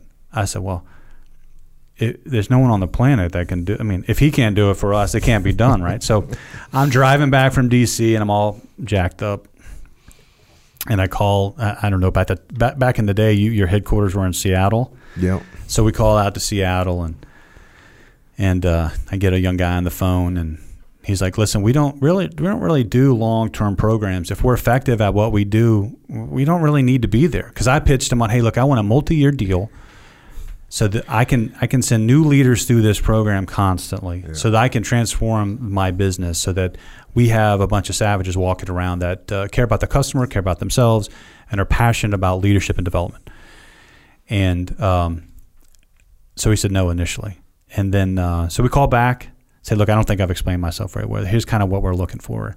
And uh, so, Yeah, that interesting little backstory on that. That sort of is the you know failure on my part because one of the things that I would tell the team at Echelon Front is I'd say, listen, I don't want to be like these consulting companies that go in and hang on, put their hooks in and claws in, and they they're just going to milk a company for everything that they're worth. Listen, guys, if we're doing our job correctly, we're not there for five years. We're there for six months. We're there for a year. They understand these principles and they take them and run with them.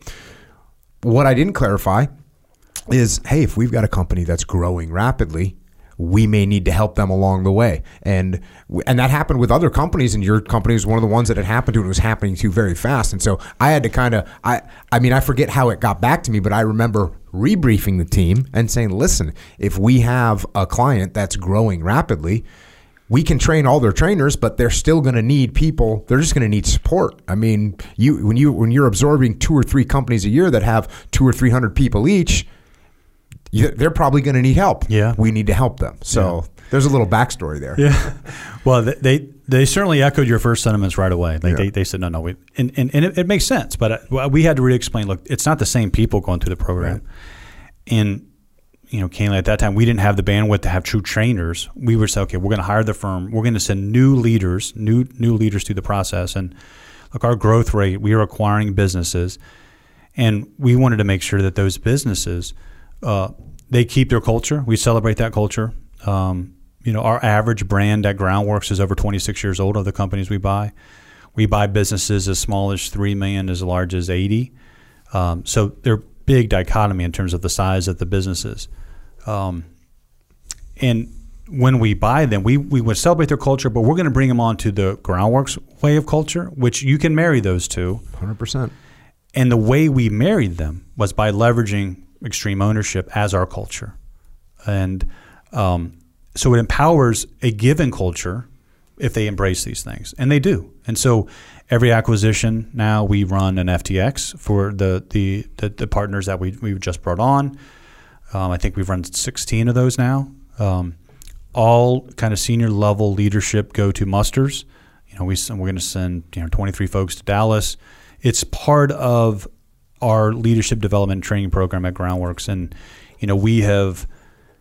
I, I think the last number we have spent we've we've sent 530 folks through training directly with the Echelon Front team. You know, JP Dinnell, Carlos, um, Corey, uh, Cody rather, um, and then this this young guy Flynn Cochran uh, back in the day. Uh, you know, they would lead that process for us, and and really, again, not to sound like a commercial, but they became part of the team. Like JP knows my team, and um, he can relate the stories of our business and the construction component of our business in a way that ties it into extreme ownership and how it uh, applies to our business every day. And that is how you really learn. And Yeah. th- that's how it's absorbed. And so um, your team's done a really good job at that for us. Yeah, the the you know when you talk about merging, hey, this idea, this these principles into some other company, and sometimes I'll I'll people will I'll have discussions with leaders about that, and you know, they say, well, I don't know if it's gonna, I don't know if you know our culture is gonna match, and I always say, like, I have like a, like, I've answered this question so many times that I kind of just go, oh, you don't think the culture is going to match? You you maybe think you have some different leadership principles that you like, yeah, you know, we're just we're not in the military, we weren't in the military, so we're just you know we don't have that mindset. And I said, well, you know, let's talk about it a little bit. You know, for instance, we teach cover move, which is teamwork, which is supporting team. Are you teaching that you should all stay in silos and work against each other? We teach about keeping things simple. Are, are, are you teaching that we should make things so complex that no one knows what's going on? We talk about prioritize and execute. Are, do you think that in your company, what you'd rather do is spread yourself so thin over so many different things at the same time that you can't effectively do anything? Is, is, is that what you're thinking? And, and decentralized command, are you are you thinking that you don't want to empower your subordinate leaders? You want all decisions to be run through some central location, and and even the idea of extreme ownership. Uh, or what you thinking is this doesn't match with your culture because your culture is we're going to all sit around and blame each other and point fingers at each other. So like there's no leadership human in the world that disagrees with these principles. You just can't. They're they're they're universal principles that are foundational to leading other human beings. So the the fact that you've that you recognize that that you saw, oh, I see this, and then the the step that you're talking about that that JP and and the rest of the team that JP does well, but he's been working with you for a long time. We do this all the time. We do it with finance companies. We do it with manufacturing companies. Like the principles apply to any organization. The thing that's nice is that you were able to sit there at that muster and go, "Oh, I see the alignment between oh, decentralized command. Well, let's see. I got a bunch of disaggregated people. I got small elements that are going out in the field. They've got to understand how they're going to interact with the customer. That's how we're going to get good feedback. That's how we're going to grow our business.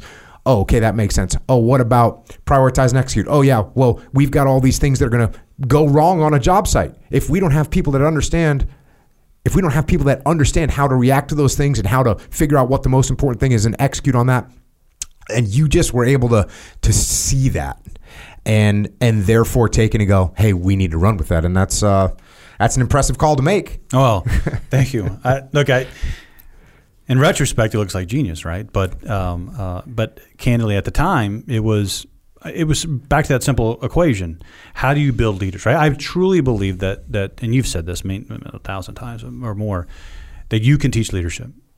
You can teach it, and you should teach it, and you should learn to be a student of leadership, right? And so, look, you've had so many war heroes on this podcast. I'm the opposite of that. I'm just a normal knuckle dragger, you know, entrepreneur but you don't have to be in the military to embrace these principles. You do, if you if you if you lead anything in your life, these principles apply. And um, again, just a walking example of that. And my company is as well. And so, the, what you've seen at Groundworks is is the belief that if you unite people on a mission and you empower them and train them and believe in them, you can do the impossible you know, part of part of the notion of groundworks, and we've taken extreme ownership a little deeper than just the, the, the laws of combat. At our company, we have over 235 owners. So think about the decentralized business, right? So today, the business again uh, north of 800 million. We have uh, 49 locations. At each one of those locations, there's a general manager, a sales manager, production manager, and office manager. My managerial philosophy before even reading the book, pretty simple. Want to hire the best possible person I could possibly hire and afford. That does change over time, but you want to do that. You want to give them the best equipment you can afford too as a business training, equipment, whatever it might need. You want to build incentive programs that allow them as an individual to win when the company wins. And then you want to hold them accountable. So if you believe in that concept, again, that that's pretty simple management philosophy. If you believe in that concept and you super layer in the principles of extreme ownership, and then you say one step further, all you leaders in the branches, you're going to be literally owners of our business. So I don't want you just to adopt extreme ownership, live that way. If you do that and you really believe it, and we as a company win, you and your family will get the benefit of that by ownership. Mm-hmm. And so, look at Groundworks. We're going to make over 100 millionaires out of uh, out of this company for men and women that work with their hands. Think about how many companies out there in the valley and, and software companies, startups. You have all these young, and they've earned it, but all these young overnight millionaires walking around. I always felt like you can bring that same mindset to a skilled trades business. You could and we're going to prove that it can be done. And by doing that, I'm going to attract world class talent to this business. If you're at another home services company today, if you're at you know a window company or I won't say any company names, but if you're at any any, any company and you want to get after it, and I don't mean just believe in the philosophy of this and also what we are building as a company, but if you care about working with people that care and you want to build something unique and get rewarded for that as a business and as an individual to help your family, we're the only business that I think in home services adopted that mindset. And that's why we're winning. Like groundwork success has nothing to do with Matt Malone. It has to do with the 4,200 people that make it up. The only thing I did was kind of push and nudge, set the strategy, and adopt all these different strategies, not just EO strategy, but how we incent – we have profit sharing programs, for example. We have good benefits.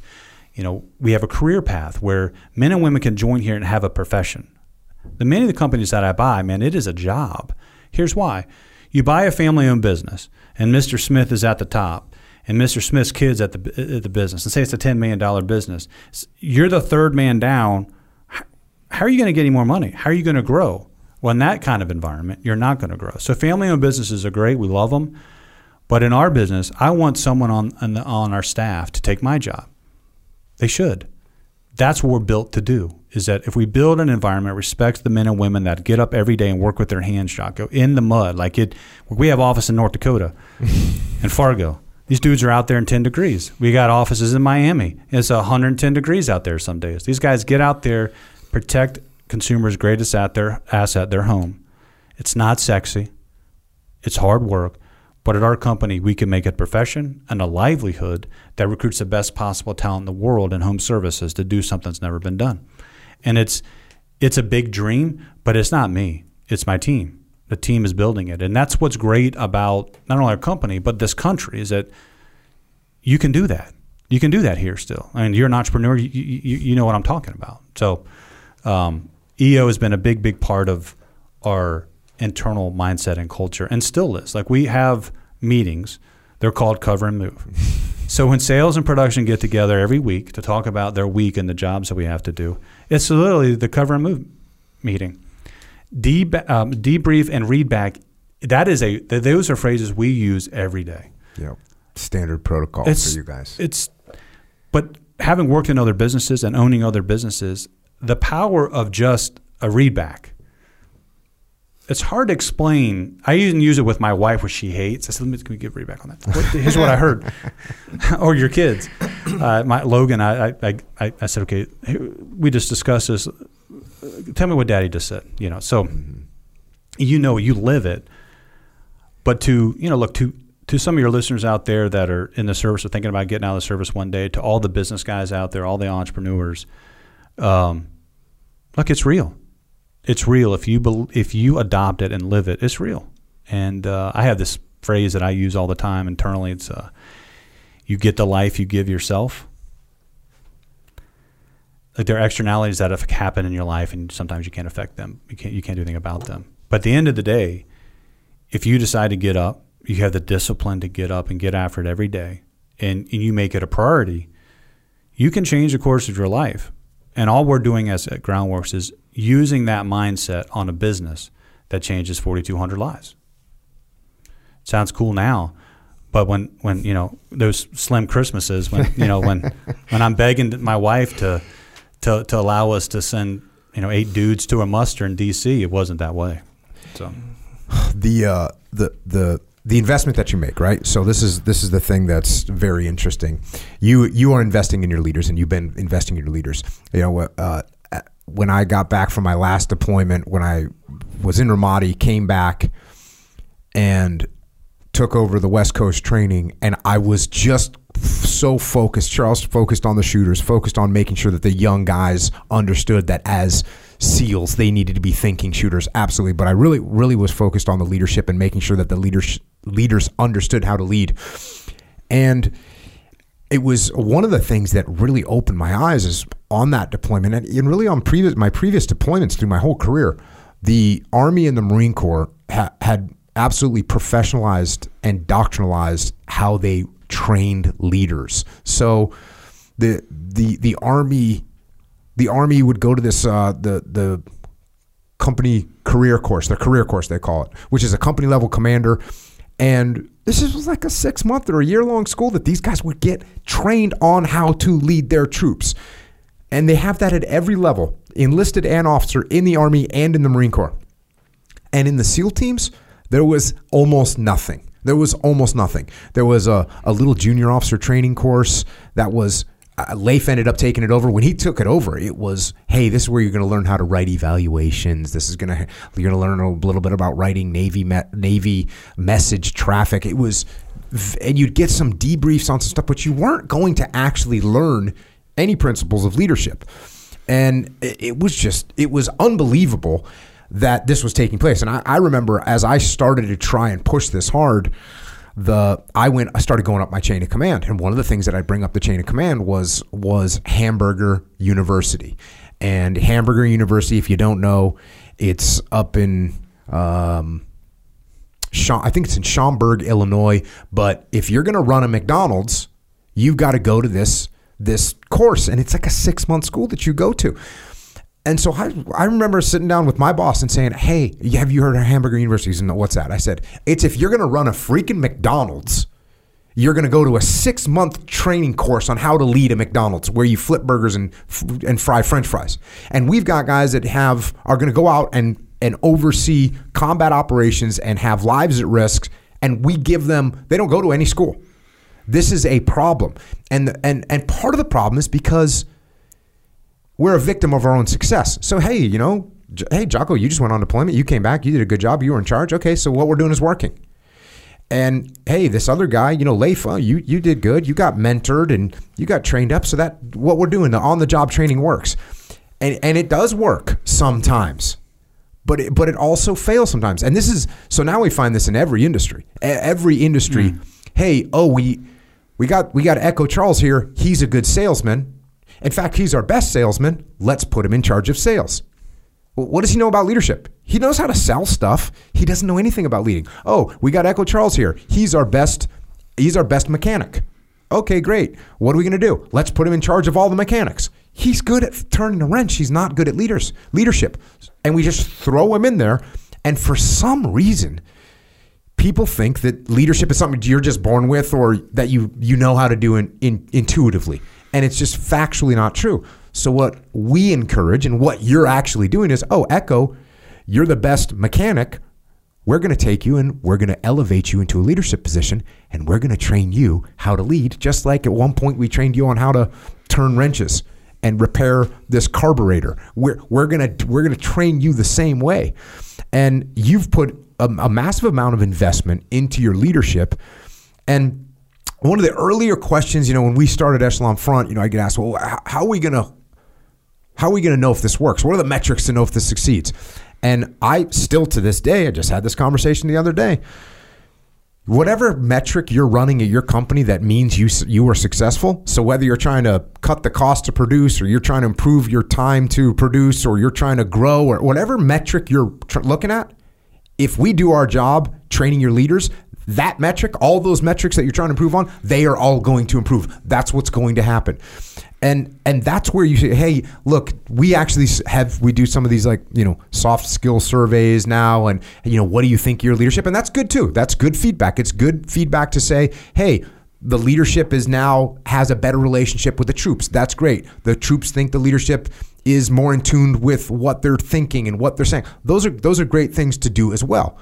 But for me, where the money for the where the rubber meets the road is, hey, we're trying to produce this widget in this amount of time, and now we're doing it. We're cutting our costs. We're, we're getting it out. Our salespeople are doing better. That's how we measure leadership success. Is what is the success of the company? So as you you invest, you get that ROI.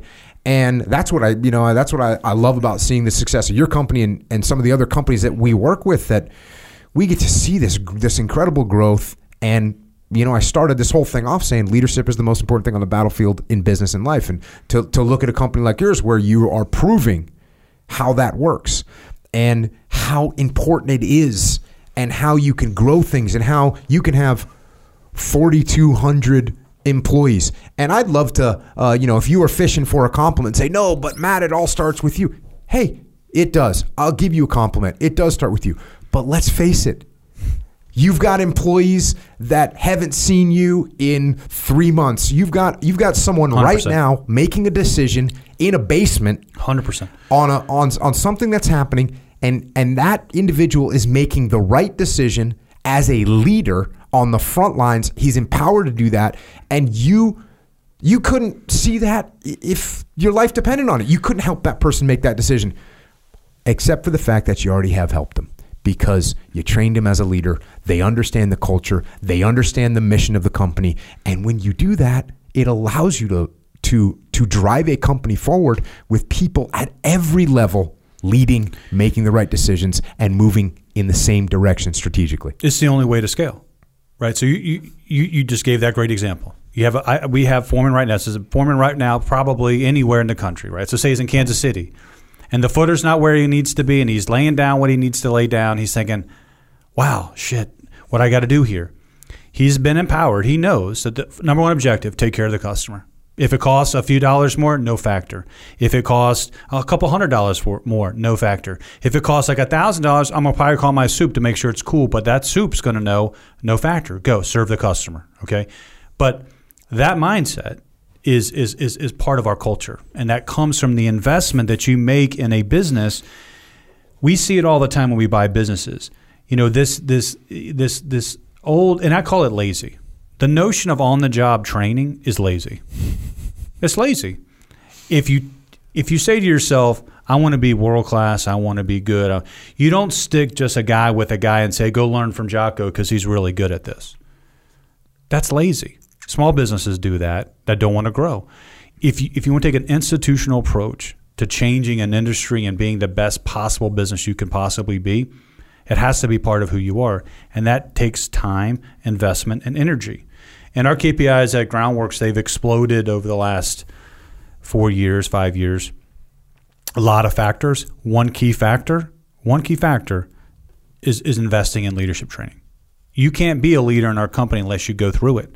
Every employee gets a book. I mean, it's it. You can't get away from it. Now, do they read it? I don't know. But you can't be a leader and a manager. I'm sorry, you can't be a manager. You can be a leader without being a manager. You can't be a manager at Groundworks without going through a course.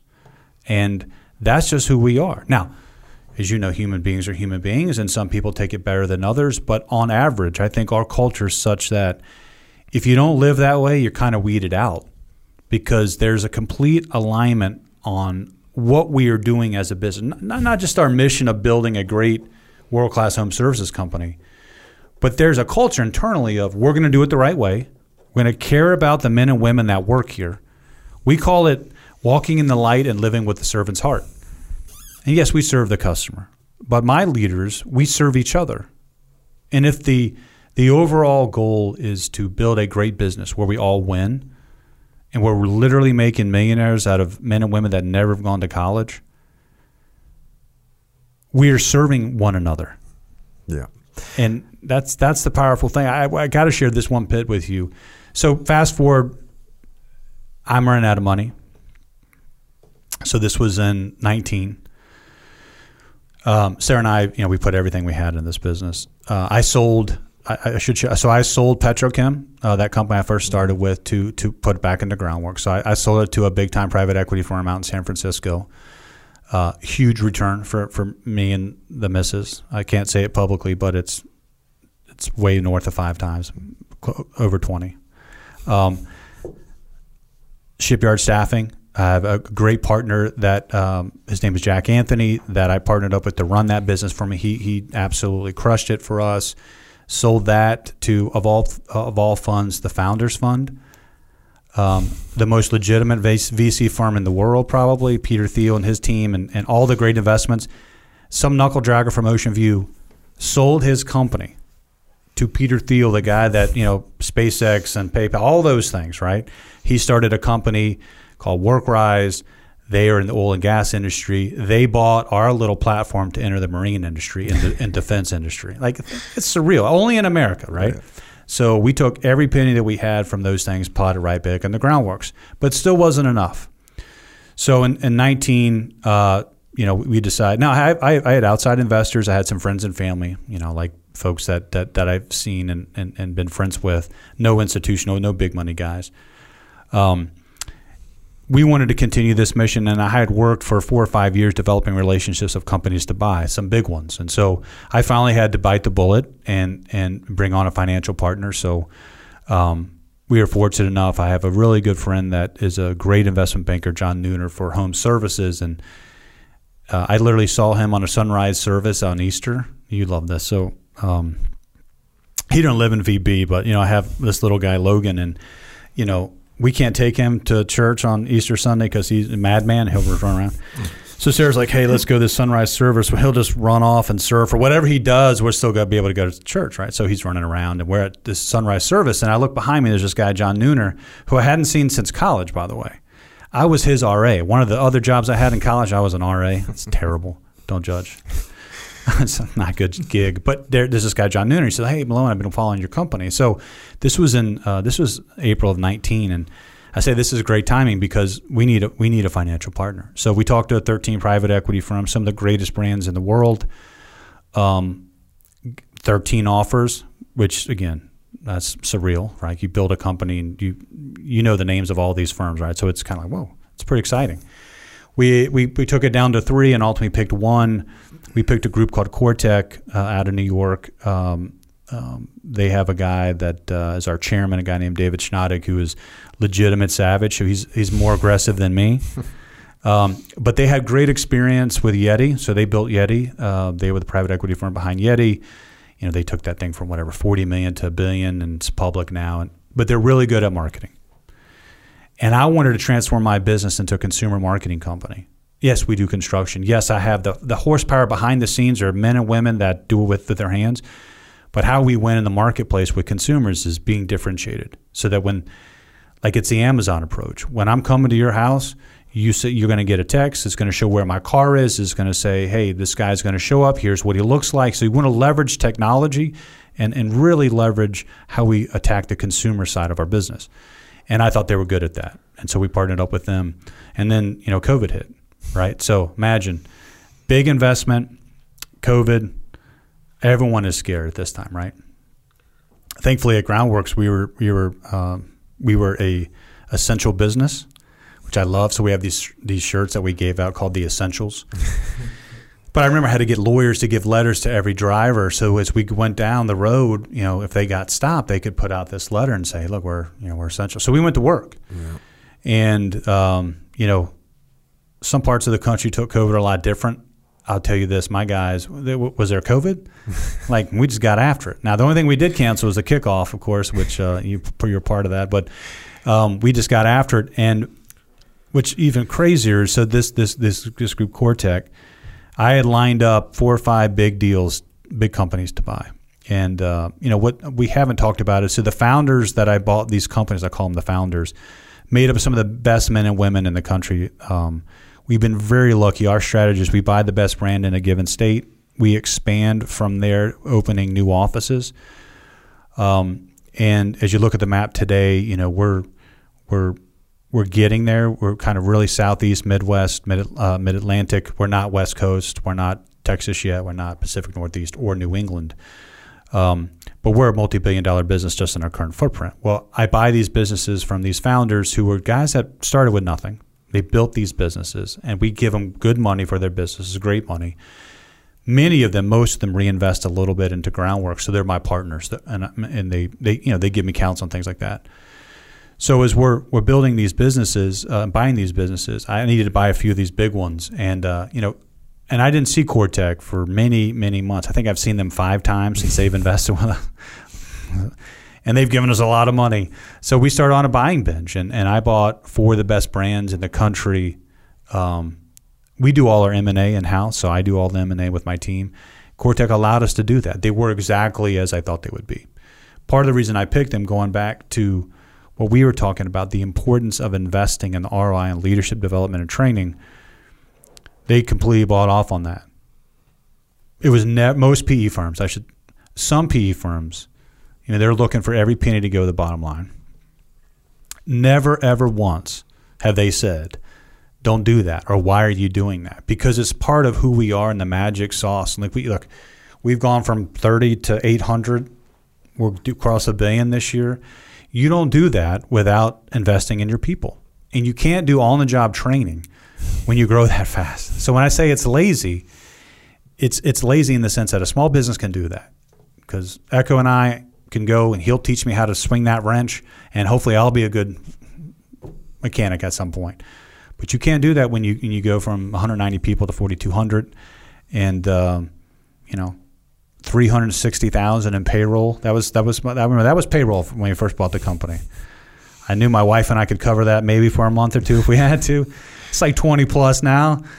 Uh, it's so it's all surreal for me. So um, the importance of investing and not doing on the job, the ROI for us has been I don't know if you could calculate it candidly because it's built into everything we do at the company. So it's not like one specific thing that makes this company great. It's it's thrown into the the the mindset, the culture. It's thrown into everything that we try to do, and it's a big piece of it, as you know. I mean, but, it, but it's thrown into that. So I've never been asked from my board. Um, and I got some. I got a legit guy. Uh, some legit guys on my board that have run public companies, some of the biggest home services companies. They've never said, "Hey, what's this line item here? Leadership development." They've never said it mm-hmm. because they know it's who we are because I gave him a book the first time I met him. yeah. I, th- I, think it was Project Jocko actually is what uh, they. Oh, but anyway, the uh, w- when you were talking about how the the culture gets into the system and it becomes part of who you are. I was thinking, so I was going to officer candidate school. And when you're at officer candidate school, you when you first show up there, it's you know it's uh, total indoctrination, boot camp style indoctrination. And you, one of the rules they have all these weird rules. One of the rules is that you can't look at your food. So you sit down to eat and you can't look at your food. You can only look straight ahead. And I th- remember, I was an enlisted guy for my first eight years, and I'm kind of street smart. So I'm sitting down and I got to eat, and I, I think it was like chicken breast, right? So how are you going to eat a chicken breast without looking at it? Like, how's that even going to work, right? But also, I'm thinking, how are they possibly going to see if I glance down at my food, right? So, and and really, the people there's drill instructors, so there's Marine Corps drill instructors there, but there's also the senior officer candidates are there, so they're so they're everyone's watching you when you get into the chow hall for the first couple. Well, they're there all the time, but the first couple meals is where this happened to me. So I'm sitting there, I sit down, you know, and people are yelling and screaming you know, don't look at your food, look straight ahead. They call it squaring your meals. Also, you have to lift your your food has to go up straight, you know, 90 degrees up from the ground or from the plate. You have to bring it up straight and then, you know, 90 degree turn into your mouth. That's how you got to eat. They call it squaring your meals. You have to look straight ahead. So as I'm sitting there, I'm thinking they're never going to be able to tell that I'm looking at my food. So I'm just going to glance down and get it, you know, see what part of the chicken breast I'm about to eat. So I kind of glance down there, and as soon as a millisecond after I look down, they're like, "Oh, what the hell are you doing?" And they get it. And, I was thinking to myself, how did they see that? So fast forward ten weeks or eleven weeks, now I'm one of the senior people, and I'm standing at the end of the table, and everyone is staring straight ahead. And it and when one person glances down for a half a second, it's so blatantly obvious. It stands out so much, even though you wouldn't think they could see you. It stands out blatantly obvious, and that's the, that's what I think happens inside these companies that we work with, where you get this attitude of ownership, and when it starts to sink in, anybody on the team that's like, well, you know, this actually isn't my fault. It is like so obvious to everyone. And eventually it becomes obvious to yourself. Eventually, as you're about to say, well, you know, this isn't really my fault. This is, eh," and you can't even get those words out of your mouth. Instead, you say, you know what? What can I do to fix this problem? And it's it's a beautiful thing to see. It's a beautiful thing to see. And when you get that, when you get that whole uh, attitude, that culture in so deep, man, it's really becomes unstoppable. It really does because everyone on the team now becomes they're looking to solve problems. They're not looking to blame. They're looking to solve problems. You combine that with decentralized command, they have the authority to solve problems. They know they can fix that problem for hundred dollars.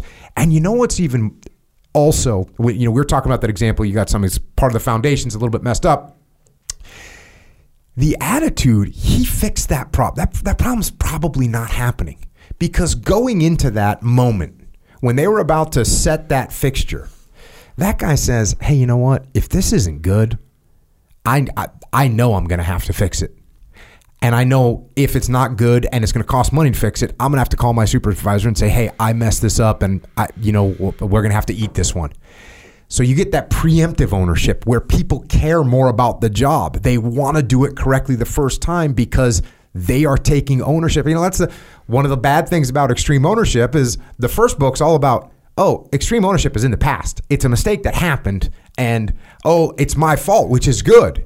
But what's even better than that?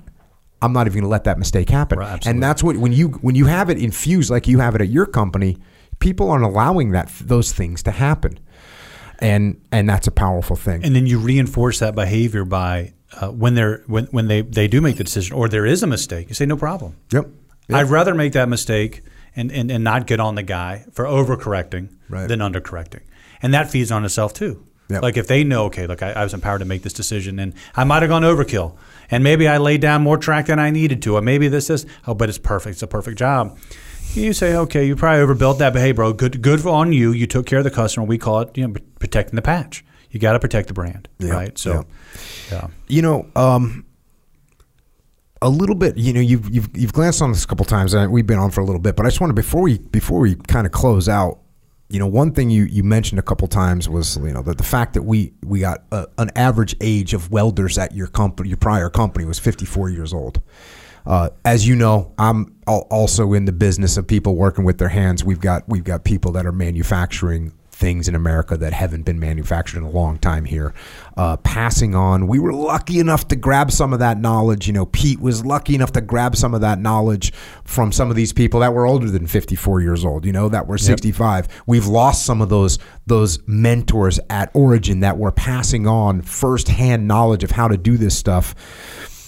Is there something that we could do better as a country um, to help steer people in the right direction? I know I just worked with a, a university up in up in uh, Indiana called called Ivy Ivy Tech, and they teach trades. That's what they're doing. And you know, I had an interesting conversation with them. It's like the the highest paying job that you can get out of Ivy Tech is an elevator repairman elevator repairman, and they make like eighty grand coming out of that school. You make eighty grand a year, and you gotta you got a job, a career, a life. What? Do, how are how are we failing to educate the the young people in America that they don't necessarily have to go to college, they don't necessarily have to get a degree, and they don't necessarily have to look for uh, some kind of a job, some kind of a white collar job. That if you go and you get a trade and you learn how to do something, and you know, I always say this: the SEAL teams on the enlisted side, this is a, as blue collar as it gets. I mean, that's what you're doing. You're working a machine gun. You're you're building demolition charges. You're it, it is, and you're a moving company. We always joked about the fact that we're always moving stuff, but where are we making that mistake? How can we do better in America? Well, I, th- I think it starts with the perception of these these jobs, right? So, if you think about at home, right, the parents think now, "Hey, I don't want you to be a plumber. I want you to go to college." Well, if you look at the data, you say, "Okay, look at you got a uh, had, was it 1.6 trillion of college debt, and you have no." And I don't want to offend anybody, but this will. You have you're getting you know degrees in like art history. Right. Now, no offense to art history, but how many historians of art do you think there are in the world that actually operate as art historians? Seven. There, there can't be many, right? I mean, I mean, I don't know, but they're they're they're not the they're they're not thousands of these jobs, and what do they pay? So there's this perception: hey, you go to college, it's your ticket. Well, the data would actually show if, if you if you if you do a skilled trade, at least my experience. So we own a plumbing division as well. Look, you you have you have plumbers that easily make 80, 90, six figures. I know welders that worked for us at shipyard staffing. If you're not making six figures, you're not any good. At at groundworks, you know, a good foreman, a good foreman, it's ninety to one hundred twenty thousand dollars a year. Now you got to work for it, but think about think about the perception of uh, a kid in high school saying, "Hey, look, I'm going to go do be an electrician." Now that's a skill that will they can go anywhere and do anything, and I would argue economically, in today's world, their value is only increasing because there's fewer and fewer. Scarcity does cost it does drive value. So it's a con. It's I believe it's this this we've been shoved this idea for the last 20, 25 years that you have to go to college to be successful. That has to change. How does that change? It's it's candidly parents. I always believe it starts at home. The perception of hey, my, my Johnny and Sally or whatever, they need to go to college to be successful. Not for everyone. I'll tell you just a quick story at Groundworks. I have a, uh, and you know, Flint Cochran joined our company, used to be with EF, um, you know, Harvard Business School, McKinsey. He's divisional vice president of our East Coast division, our Eastern division. He has a counterpart out west. His name is Jeffrey Martin. Jeffrey Martin went to Moberly High School. That's where he went. So this notion of meritocracy is alive and well at, at Groundworks, and that's just a perfect example of it. If if if we if we celebrate the men and women that work with their hands and not demean them, we'll get more of them. Mm-hmm. And then I think, look, there has to be some kind of mindset that that says, look, we as a country need to unite around developing more skilled trades and pushing it back down to the high school. I don't know if you know, but I don't know any high schools that really have you know that kind of craft anymore. Yeah. And it's not for everybody. Look, going to college is not for everybody, but there are, there are there are things we need to do as a country. And I know you you know this better than me. You know, men and women that lead this country from a legislative standpoint need to figure out a way to push this agenda because if they don't, national security, national security, in my view, will be at risk. I only know that from shipyard staffing.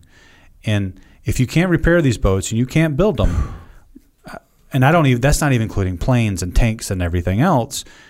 They ha- steel has to be welded. An art history degree is not going to get you there.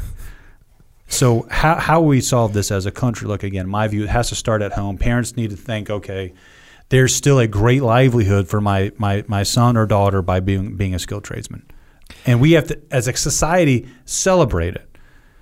Like part of the thing at Groundworks is we're celebrating a profession. We we honor you because you work with your hands. You're you're not beneath me. Now, most of these art history majors, they end up slinging you coffee at Starbucks, right? So, you know, you look at them and you say, okay, there's 200 grand down the toilet that you and I will have to pay for.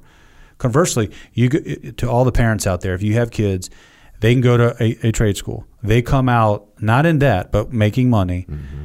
and they you know they they have a nice six figure job, ultimately make a ton of money. So, it's it. It, it has to start at home, but I think legislative, legislatively we, we need to do better at celebrating the skilled trades and put a concerted effort on building it, just like you would build a military. It's it's really what we're building. And then, uh, like you mentioned, uh, I'm I'm in the manufacturing business as well, doing it here in America. Beautiful. Um, you guys are are, are you? H- how much are you able to keep your manufacturing in America? It's all in America. So I, I didn't mention this, but we're, we're vertically integrated. As you know, we bought, we have we have our own software business, but we make our own uh, steel products as well. So I get too technical because you fall asleep. But you know, when we when we secure foundations, we get to the footer and we put brackets on and we drive steel to support the foundations of a home. Well, all that steel, uh, we've patented our own products, and we we actually make it in a 120,000 square foot facility in Rosewood, South Carolina. You know, we have we have lasers and, and, and machines and you know 40 guys out there getting after it. So we, that's not imported steel. We do it right here in America. Um, you know, all our pumps and dehues also made here in America. It's it's our little part to serve the countries. If you can do it, you should do it. And again, we we're not big manufacturers like you guys, but if you're going to serve the country in any little way, you need to serve the country. And part of the way of serving the country is making it here in America. I think we saw with pandemic and and what's going on in China and the rest of the world. Hey, man, it'd be nice to have a supply chain from from some South Carolina versus uh, from India that's sitting off the coast here right now in a boat. I, I- I've always I've I'm a very lucky person in in a lot of different ways, but certainly uh, the luck, the luck of being a kind of obsessed with building stuff in America and having that supply chain up, and and you know Pete and the rest of the team at Origin, you know, we when COVID hit, we were kind of looking around. Look, we were it was horrible. Uh, You know, people are losing their jobs. It was horrible, but we were kind of looking around, like nodding our head, going, "We, we were on the right path, and we're not worried about. We're not. We don't have.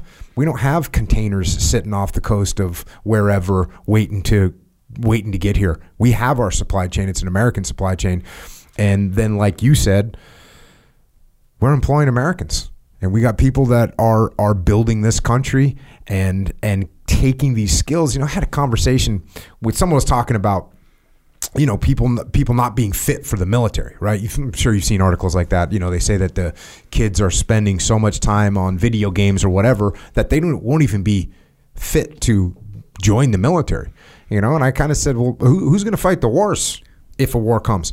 Well this is a very similar thing right? Oh. Who's going to weld the ships who's going to manufacture the weapons who's going to actually have the skills to do that and uh, yeah this uh, the idea I I think you, you mentioned that who's going to uh, technical schools nowadays. You know, it's just I don't even know.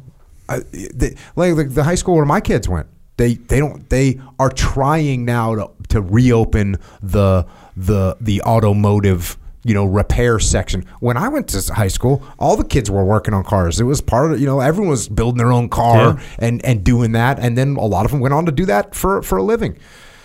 Where's that? Where who's going to do this stuff now if we don't refocus America on on the the skills that we need as a nation to be self sufficient? Uh, could not agree more. I just don't need to say more. Could not agree more. And if it's not done, Jocko, there would be real ramifications to it, right? I mean, it's a, it's a silent killer at the moment because it's getting done. Mm-hmm. People don't even know it. Mm-hmm. But again, average age, I read that average age of even a manufacturing job in the country is 55. average age. Yep. I, I got to throw one more thing out there because I've I've just just for anyone that's 18, 19, 20, 22 years old, whatever you are. A lot of times I, I talk to people and they say, well, you know, I don't want to be doing that kind of physical labor my whole life. Well, I, I'm going to tell you right now, if you go, if you become an electrician or you become a plumber, you're not going to do that. If you're if you're smart and you're hardworking and you really get after it and you have the intention of elevating in that environment, you'll absolutely do it. I mean, who's the guy you were talking about? That's a high, high school graduate. Uh, that's Oh, Jeffrey one- Martin. So, Yeah. so Jeffrey Martin Yeah. is he is he right now? How old is Jeffrey Martin? He's 32. Thirty two. His dad owned the business he started Okay. at. So he was slinging steel at like 14 or Yeah. 15, right? Yeah. So his experience level is crazy, right? So, um, But he did twenty years of sw- sling and steel. He's not in a crawl space anymore. No. you know. No, and he- so he- my yeah, point is yeah. that, and I, I've got a, I've got multiple friends like this that started off they were an electrician, and they were an electrician for four years, six years, and then all of a sudden they got put in charge of two electricians. And then they got put in charge of four electricians. Then they went and said, you know what? If I'm going to be running four electricians, I might as well just have my own business. That's right. And they start their own businesses. And now they have 28 electricians working for them. And you can go in any one of these trades. If you have the mindset and you want to learn and you want to grow and you want to you want to take a little extra time to understand the financial part of it, if you have that mindset, you can run you can run any kind of business that you want. So don't think when I'm sitting here or Matt's sitting here saying, "Hey, we need people that are going to know how to weld." We do. But this doesn't mean you're going to be necessarily welding until you're 62 years old. You can if you want to. That's correct. But if your goal is to is to grow out of that role, you'll have the experience to do it, you'll have the money to do it, and you will definitely in this country have the opportunity to do it. That's what America provides. 100%. The notion that, by the way, you can't be educated by not going to college is false. The notion is you go to college, you get educated. You can be educated by doing your craft and still learning and being a learned adult. You just have to take the time to do it. You'd have to read the books. You have to study on your own. There's the notion that these some things are 100% correlated are wrong. That's part of the mindset. Is I know a lot of very smart foremen, a lot of very smart foremen. You join our company, you start as an installer. takes you a year to get to foreman, if you're any good. Then after that, a couple years, you can move to super, and then production manager, and then ultimately to general manager, then ultimately to regional manager, and then divisional, and then hopefully one day CEO. But the point is, you still have to take and do the work do the work of growing your mind, investing in yourself, and you don't have to have a sheepskin to say it. You just have to have the mindset to go learn. And and and the notion that the two are, are uh, separated is is a fallacy, in my opinion. And it's it's just all you know. He you mentioned uh, Peter Thiel, right? Peter Thiel, like he's he's hiring people, and he's been doing that. He doesn't care if you went to college or not. And he's running a freaking, you know, he's running a giant, uh, giant company that's that's moving money, billions of dollars. Look at all these founders out the big founders, the big name founders that you see out there, Musk and Thiel and and uh, Zuck and all these guys. They don't have a degree. I, I call him Zuck Echo like I know him. I, I, I don't he's your know. bro. He's my bro. So Uh, awesome stuff. Probably a good place. We get to the so we, let's just look where we at right now. Groundworks. What's the what's the future? Well, I, I think ultimately we want to continue the mission, of course, expand. I, I look, I, I think ultimately this is a public company. I think we're, we're, we're getting to the point where we're going to be so big, it, you know, you're going to need the capital to ultimately go public. I think right now, if you think about our business, we are in the water management displacement business. But you know, we operate with an NPS um, over 70. NPS is Net Promoter Score. It's how you measure your performance with consumers you know, we're going to move into other home services lines. We, we, we believe our, our mindset and our ability to service the customers, we think there are other lines that we can get into to further expand our business. You know, gutters and um, plumbing and other things. I th- we're just beginning to build this business, and so ultimately, I think Groundworks will be my passion. Will be that this this is a, a business that lasts hundred years. That a business that celebrates again men and women that work with their hands. They can go for a, a not a job, but for a, a profession that's built with a with a common sense of respect and dignity, where it's a true meritocracy that doesn't matter where you come from or what degree you have. That you can come to a company like Groundworks and, and, and make it to the very top. Um, that so that's where we're going. That's where we're going. I, do I have? Look, you heard my career. It's a little bumpy, and and uh, it's you know my buddies call me the Forrest Gump of finance, and some of these stories like that, bro. That can't be true. I swear it's all true. Um, but I don't know. I just know if we build something great, you invest in people, you surround yourself with really smart people, uh, and you and you you push them to grow and be better. You can do anything. Look, I, I think that's that's where we're going. And I, if I could just make one final comment, um, is you is you think about your listeners, as you think about kind of how we started. I would just say this: if if if you truly sitting there and you want to be in business, you want to be an entrepreneur, and you you you want to invest in yourself, um, and you believe that that ultimately um, you get the life you give yourself, that you can do it. You can do it if you put in the time, you have the discipline, you're obsessed about whatever it is. I hope you know the dialogue and you've gathered from our conversation that you you in this country, if you can do it, and a guy like me, you know, knuckle dragger from Ocean View, you know, sitting down here with the, you know, Jocko and his team and the the best podcast in the country and um, the folks I've been able to to to meet in, in my career, but most importantly, you, you can you can really do the impossible if you really just go after it and um, that's that's I hope your listeners take away is that anything is possible. It truly is. You just you just gotta go do it. And it's not easy. Oh no. And there's going to be nights, and your wife's going to look at you and say, "Don't send that email." And you're going to have to get up, and you're going to take risks, and you're going to do things, and you're not going to win every time. And and that's when it counts. That's what, what, when you say you got to keep going. That's when it counts. Well, It's character is defined by hardship, right? That's the only way to get better. Look, I'm not a SEAL. I'll never serve, but I'm sure that's how you guys look at it. But business, business is no different. The, and you know that you're an entrepreneur. The ups and downs, characters really you you learn more on failure than you do on victory, and and the, the character is defined by the things that make you a, a better person and a better business person. You know, we we believe that at Groundworks. We talk about walking in the light. The goal is to make everyone a better human. And if you're a better human, you're a better professional. And you know, I, I joked about the Catholic thing to begin with, the morality that uh, kind of instilled. But you can do the impossible if you do walk in the light. You care about others. You lead with a servant heart. Um, you you make the mistakes. You do you, you you make the investments. You take the risks. You get up every day, even if it's off the ground, and you do it again. That's, if I can do it, anyone can do it. That's America. Echo Charles, any questions? Yeah, you ever watch Shark Tank? yes, sir. Is that your jam? That's not my jam. You know, it's funny. I actually tell Sarah, I say, hey, look, they're stealing these companies from these people. Oh, you know they- that the valuations they're giving these guys. It's Oh, like, they- Interesting. Yeah, yeah, So if you and if you ever have an idea, don't go on Shark Tank. You come to see Come me. to you. Okay. I'll yes, give you a I better understand. deal, baby. okay. All right. Oh, you also said, uh, kind of in passing, you mentioned lifestyle business. You said it was a lifestyle business, and you kind of what does that mean, lifestyle business? So there there are a lot of owners out there that uh, don't reinvest in their business. They Yeah. they take money out of the business to you know buy a house or second house or a boat or you know that, that we call those lifestyle businesses and, Oh, and uh, they're nice lifestyle business but there's no long-term viability and health for those things they they'll, they'll die as soon as that, that owner dies you So what, like, kind of almost like they have the business just so they can make money for their lifestyle, essentially, Correct. Yeah. as opposed to reinvesting every penny they have to make it grow and to build it, etc. Um, you see a lot of look, a lot, a lot of small businesses are lifestyle business, and there's nothing Yeah. wrong with that. Yeah. But when you can, when we compete with lifestyle businesses, you can imagine it's it's ugly. Not, not much competition.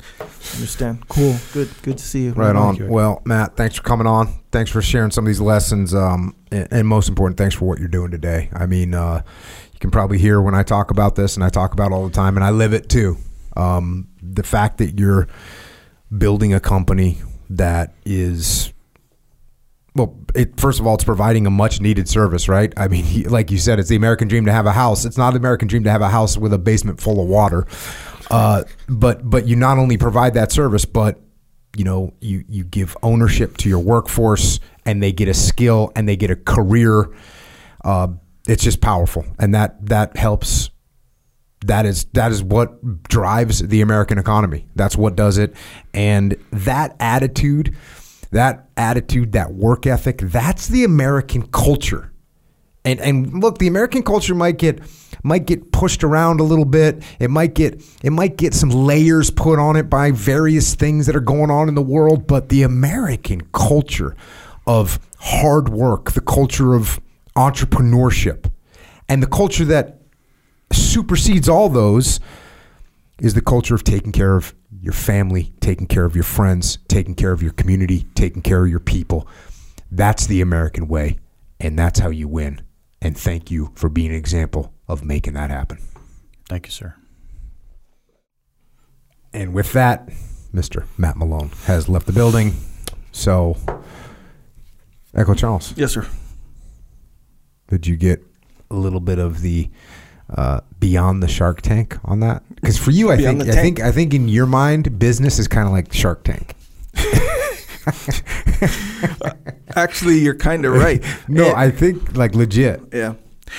Yeah, well, like anything, you know, you have kind of what's in front of your face, and that mm. goes through like your life, I guess, when you kind of go through it. And then every once in a while, you get reminded that there's this bigger game being played, mm. Or even a smaller game being played that had, plays a bigger role in your life, you know, like that kind of stuff.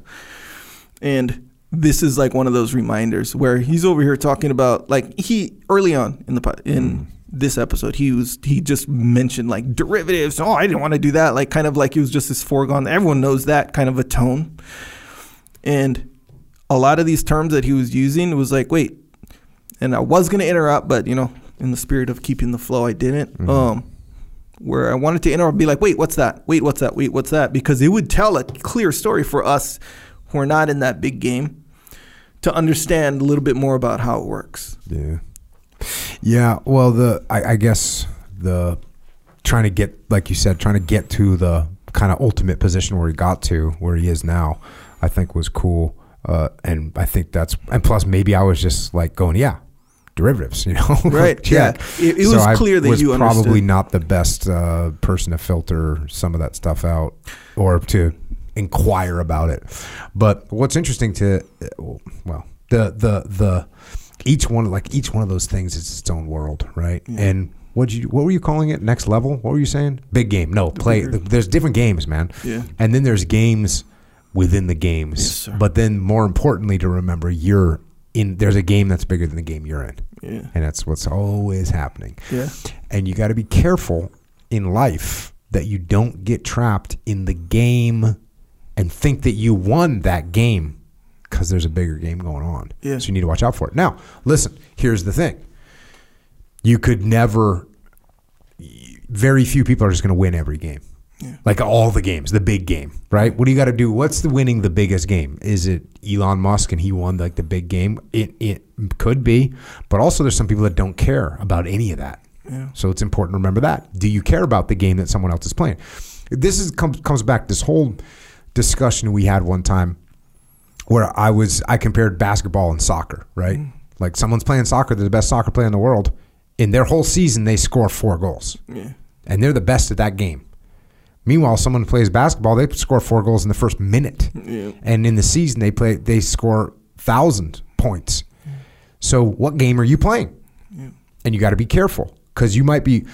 I've known plenty of people in my day, and I'm sure you have too, that worked really, really, really hard and won the game that they were playing and were winning that game. But it, but it was limited. Yeah. You know, they weren't really barely even getting on the board. Yeah. So you want to make sure that you're playing a game that you can win, and then you also, at a certain point, you say, "Look, I don't really care about that next level game. Yeah. I don't, I don't care about that. I don't need to win the game above my game and the game above that game. Right. I don't care about those games because basically the games we're talking about right now are all business, financial, earning games. Yeah. Because what, what, what you know, you got a game that you're playing to win with your family, to Yeah. win with your legacy, to pass on good behaviors to your children, mm-hmm. to help your community, to build good relationships. Like the, there's that too. Your health. Your health Oh, yeah. right? So we're going to abandon those things. So I think it's important to, and I think I think Matt spent quite a bit of time doing that, playing a game and not necessarily winning a game, but saying I don't even want to play that game. Yeah. Oh, I'm gonna try this other game. I, I don't like that game. Oh, I'm gonna try another game. I don't really like that game. And finally, he figured out, oh, here's a game that I like. I actually want to be an operator that makes stuff happen. I want to interact with people. I mean, look, there's some people that don't want to interact with other humans. Yeah. Leadership is something they don't even want to do. Yeah. They just want to be in charge of like their computer screen. Yeah, and well, that's yeah. cool. So, Yeah, and, and the money part of things is a real easy one to kind of gravitate to as far as your attention and like maybe even a lot of time your value system because like like obviously guys like Matt where that's they're interested in that part of things. You know, the fine he wanted to be an investment banker. And you know, that's not like a rare thing or nothing necessarily, but bro, I'll tell you right now. I never even considered thinking about even that whole industry. And I'm sure a lot of people like that too. for it's like, hey, what do you want to be when you grow up? Investment banker's not part of that thing. Mm-hmm. But investment banking is in, or uh, what's involved in investment banking is a very specific type of thing that m- people like Matt are gr- like. That's Mm-hmm. part of their interests. Like, man, it, it has to do with something like that. So when you see the results of a successful guy who's into that kind of stuff, it's easy to be like, oh yeah, he's winning a bigger quote unquote bigger game than me. But I feel like the bigger game that I'm talking about is the game that's like like if you were to structure your life and uh, what did he say? What did he this? Scale. That's mm-hmm. what you guys use, right? Business guys. Scale it. It's like you can make this, right? But to scale it means you're above maybe 10 people making that same thing 10 times the amount, right? And you scale it. A lot of times that scale game, that's the part we all miss. But investment banking is kind of like it's part of it anyway, given what I understand, which is not that much. part of what would drive maybe interest in that industry is the same stuff that's going to draw your interest towards things like being able to scale XYZ thing. Yeah. Because the interest isn't on the XYZ thing, it's about the scaling part of it. See what I'm saying? yeah. Yeah. It's good stuff. It is interesting. Well, the, what I- what I was going to say is that the also, like for instance, at Origin, right? We're making jeans. We could make more money making jeans in China, right? So we could co- we could allegedly win a certain part of the game, but we're playing by other rules, and we're not winning the game that we want to win. Yeah. We want to win the game, bring it back to American manufacturing. So you gotta. It's not. It's quite so cut and dry. And the other thing I was thinking about when you just talk about raw money, what are people going to use that money for? A lot. If you think about like an end game, is you're going to use that money to buy time. Oh, now I don't have to work anymore. I can do whatever I want. Mm-hmm. Well, how much? How much time did you invest into getting the money so that you could buy time? Oh, yeah. So you got to run that game. You got to run those numbers in your head. Because Yeah, if yeah. you're investing all your time into into make money so that you can buy your time back, you might be losing. You know, unless you figure out a way to scale it, which is what you were just talking about. Unless you figured out a way to scale it, you're going to have a hard time doing that. So that's why it's important, in my opinion, to be doing something that you really love doing. Yeah. You know, I, I never even ever thought I was working in while I was in the Navy. Probably, let me rephrase that. I, I was very seldom considering what I was doing work. Just didn't seem like work ever. Like, just didn't seem like work. So that's a really good life. Yeah. You know, I had, I didn't need money to buy time because I had all the time in the world because I was doing exactly what I wanted to all the time. yeah, that makes sense. So, so that's good stuff. All right. Um, hey, if you want to invest in your health, get yourself some stuff, some healthy things to put in your body. Oh, yeah. You know what I'm saying? Yeah, you noticed, you know, when we offered Matt some go, Yeah. what flavor he chose. Yeah. I am a clean energy champion. Oh, that's right. undisputed. That's right. Factually, Yeah. You know, it's a good deal either way. We did notice Matt chose it, and you know, it, is what it is. But good news either way. Whatever flavor you, you pick, boom, you got some clean energy, healthy energy, if you mm-hmm. will. Which is not a common thing. You want to talk about uncommon? Yep, it's true. These other, you know, drinks. They, they. The funny thing is, there's no, there's, there's like, there's no truth in advertising. They don't Yeah. say, they don't say, hey, we're, we're not that good for you, but we'll give you like a an hour and a half of like hype. you don't say that. Yeah, They can throw, they can throw, they can actually use the term clean energy. yeah, and you they could be feeding you arsenic. Yeah. They don't care. Yeah, because because there's water in it and Yeah. water's clean. Yeah, water's clean Yeah, so that's the Allegedly. thing. I did from Three Mile Island. Yeah, it depends. The, the so there's there's a difference between lying and then not telling the truth. You know how there's like half truths and all this stuff, but at the end of the day, it comes from like deception, mm. right? If is like, are you being deceptive? So my mm. my wife used to, and I used to pull this when me and my wife, my girlfriend at the time, started dating. She would be like, oh, she's like, hey, you're lying. I was like, no, no, no, I'm not lying about this or whatever. And she'll be like, no, you're being misleading. And I was like, ooh, can't deny that part of it because you know, you know, like you know when you're hiding something on purpose or you're adding something, making it look bigger than it is on purpose. It's like you're misleading. It's the same as lying, bro. That's what these energy drink companies do sometimes. Yeah, they do. So don't fall for that. Don't do it. misleading lies. I- Sometimes I, I see them and I just want to tell the truth about what they're actually doing. Yeah, Um, but we, we we are telling the truth about ours. It's good for you. it's true. It's good for you. Yep. It's good for you. Get Yep. yourself some of that jockofuel.com. Uh, get it at Wawa. Get it at Vitamin Shoppe. We're rolling out a bunch of other stores. We'll, continual growth, which is pretty cool. We're scaling. Scaling, man, all to- day. For good reason, too, because you do want to stay capable mm. and healthy, of mm. course. Health is a game that we're playing. It's a game. It's the one game you can't afford to lose. You cannot afford to lose. Don't yeah, lose but here's the thing: a lot of people are losing that game, and we don't even realize it. Why? Because, like you said, you might, you might. Some people focus on the wrong game. So a lot of times, this health thing, got to focus on that one. Stay in the winner's circle. So yeah, we got stuff for your joints, some protein, vitamin D for your immunity, all kinds of stuff. Yep. OriginUSA.com. That's where you get it. No, that's where you get jujitsu stuff actually, and Oh. JockoFuel.com. That's my there. yeah, look at you. JockoFuel.com. That's where you can get the supplementation stuff. Origin USA is where you can get the American made Yeah. from beginning to end, American made clothing. There they got some go. good hoodies on there, by the way. There you go. I just used the heavy. Where were you? Where were you? Snowboarding Big Bear Oh, all day. legit. Yep. How was how was the snow? Held up. It was right after a storm, so oh, all good. Pow pow. pow pow all day. True. anyway, speaking of pow pow, JockoStore.com. Uh, JockoStore.com is where you can get your discipline equals freedom stuff, your gear, your apparel from there. If you want to represent while you're on this path, playing the game of health and capability and strength and endurance, by the way.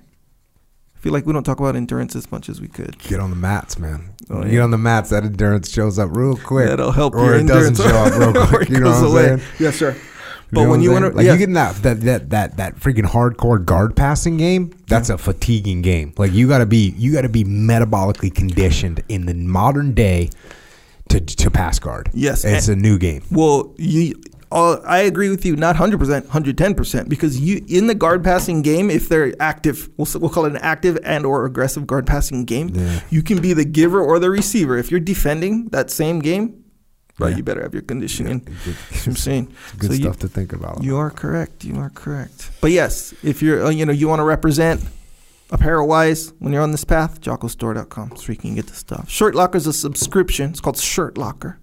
It's a subscription situation where you get a new shirt, different design, creative design every month. What? They are creative. They are. you created I some created- of the designs. created some of them, Yeah. Creative guy. Somebody there. said we we have one that says everybody must get stoned. Yeah. Which is based on the Stoner 63 machine gun that the SEALs carried in Nam. Yeah. And I saw Twitter mm-hmm. feedback. Yep. Someone said, I can't wear this because it's, you know, has to do with smoking marijuana. And I was like, no, it doesn't have anything to do. Here, yeah. Well, I guess it does have a, I- there's a dual meaning. So but, here- but that's not how we mean it. Here's how the shirt means it in my view. Tell me what you think about this. So, and I told someone this too. Uh, I forget who I told, but okay. So you got everyone must get stoned, right? Wasn't there like a marijuana issue in Vietnam? There was. it's like there was guys Yeah, smoking yeah. or whatever. Yeah, oh, yeah, for sure. So it's And almost yeah. So there's like when you say there, there's a dual message there, right? So it depends on who you are. Everyone must get stoned. Like at its surface value, it's like, oh, what? Everyone must get stoned. Everyone must smoke weed. Or from a warrior perspective, or whatever, everyone must get stoned. You see what I'm saying? Yeah. So it's like a dual meaning. That's what I'm saying. It's so legit. Yeah, I was think it's bummed out that this guy wasn't down for the cause, kind of. Basically, if you see it as and and just to repeat the story, I, I heard from a Vietnam guy that he got his weapon from the armory after someone else had used his weapon in Nam, he would like took a, whatever a year off and went back to get his weapon, and he got went to get his stoner sixty three, and on the buttstock someone had written, "Everybody must get stoned." And if that's not badass, come on, dude. Yet Come another on. layer. Yeah. That's Yep. the deal. So if you want to get those kind of cool shirts with layers, Yep. go there. Shirt Locker. Jocko Store. Uh, Also, subscribe if you haven't. You want to leave a review? If you're in the mood to leave a review, there is that option. Leave a review. you ever see a review? I saw a review the other day said, uh, "We came for Jocko, we stayed for Echo." Yeah. Okay. All right. You think they'd be nice, or you think that's true? I'd say they both have their prob- equal probability, to be honest with you. Um, either way, hey, I'll take it. Thank you for saying that, for feeling that, really. uh, JockoUnderground.com. Come and check that out. Eight dollars and eighteen cents a month. We got our own little platform that, in case things go sideways, we'll still be here. Um, if you can't afford it, then email assistance at JockoUnderground.com. We got a YouTube channel, Jocko's podcast. We got Origin USA. Check out that YouTube channel. Psychological warfare. We got all that stuff going on. Flipside Canvas. Dakota Meyer. By the way, he's I don't even know when this podcast is coming out, but he's in Ukraine right now just just be in Dakota. God bless him. Uh, if you want to support his company while he's over in Ukraine, like saving people. By the way, he saves people in America too. He's a firefighter and he's a Medal of Honor recipient. In case you weren't aware of that, he's got a company here in America. It's called FlipsideCanvas.com. Go and check that out. Buy some cool stuff to hang on your wall. I've written a bunch of books. You can read those. We got Echelon Front. You heard me talk about it today. That's uh, you know Matt and and Groundworks is in one case study of what we do with businesses, how we help them align their leadership and help them learn how to lead and help them develop leaders. So if you want to check that out, go to echelonfront.com. And, and part of what we're doing there is an online training platform. You know, like you heard Matt today say he's got 4,200 employees, 4,200 workers, 4,200 owners this is not the biggest company we work with. We work with companies that have 30,000, 50,000, 150,000 employees globally. So originally we created a online training platform for that. We decided to open it up to everyone. It's got courses you can take. It's got live interactions. Go to extremeownership.com if you want to check that out. And if you want to help service members, active and retired, their families, Gold Star families, you want to you want to get involved in an awesome charity organization. Check out Marc Lee's mom, Mama Lee. She's got an awesome organization. Really, truly helps veterans and their families. Go to america's mighty americasmightywarriors.org if you want to help out. And also check out horses. And also check out heroes and heroesandhorses.com. So Micah Fink just up there. He's on he's out in the bush right now, by the way. Oh, dear.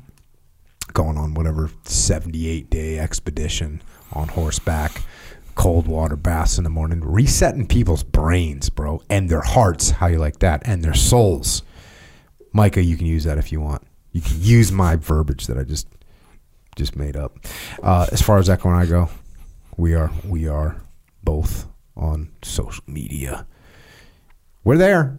We're not getting sucked up in the algorithm though. So watch yourself if you go in there. Echoes that Echo Charles. I'm at Jocko Willink. Thanks to Matt Malone for coming here today, sharing his lessons. And thanks to all the workers out there across the land. The tradesmen, the skilled laborers, the men and women that toil every day to build, to construct, to fabricate, to repair, to manufacture. We know, we know that that is the strength of America. That's what builds America. So thank you to the American worker. Thank you for what you do. And thanks to all the military personnel out there who work their craft to keep America free so that the workers can work. And also thanks for the work done by our police and law enforcement, firefighters, paramedics, EMTs, dispatchers, correctional officers, Border Patrol, Secret Service, and all first responders who protect us here at home. And to everyone else out there, there is opportunity. But it's not going to knock on your door. In fact, it's not really even going to let you know it's around. Like the lights are off. That's what's happening. It's not easy to find. You got to work for it. You got to kick in some doors, and there's going to be struggles along the way, and you'll have ups and downs. But if you get started. And you can start in any position. This is America. You can start anywhere. But if you're willing to work hard and you don't give up, you can find that opportunity and you can turn that opportunity into a reality. So go out there and get after it. And until next time, this is Echo and Jocko.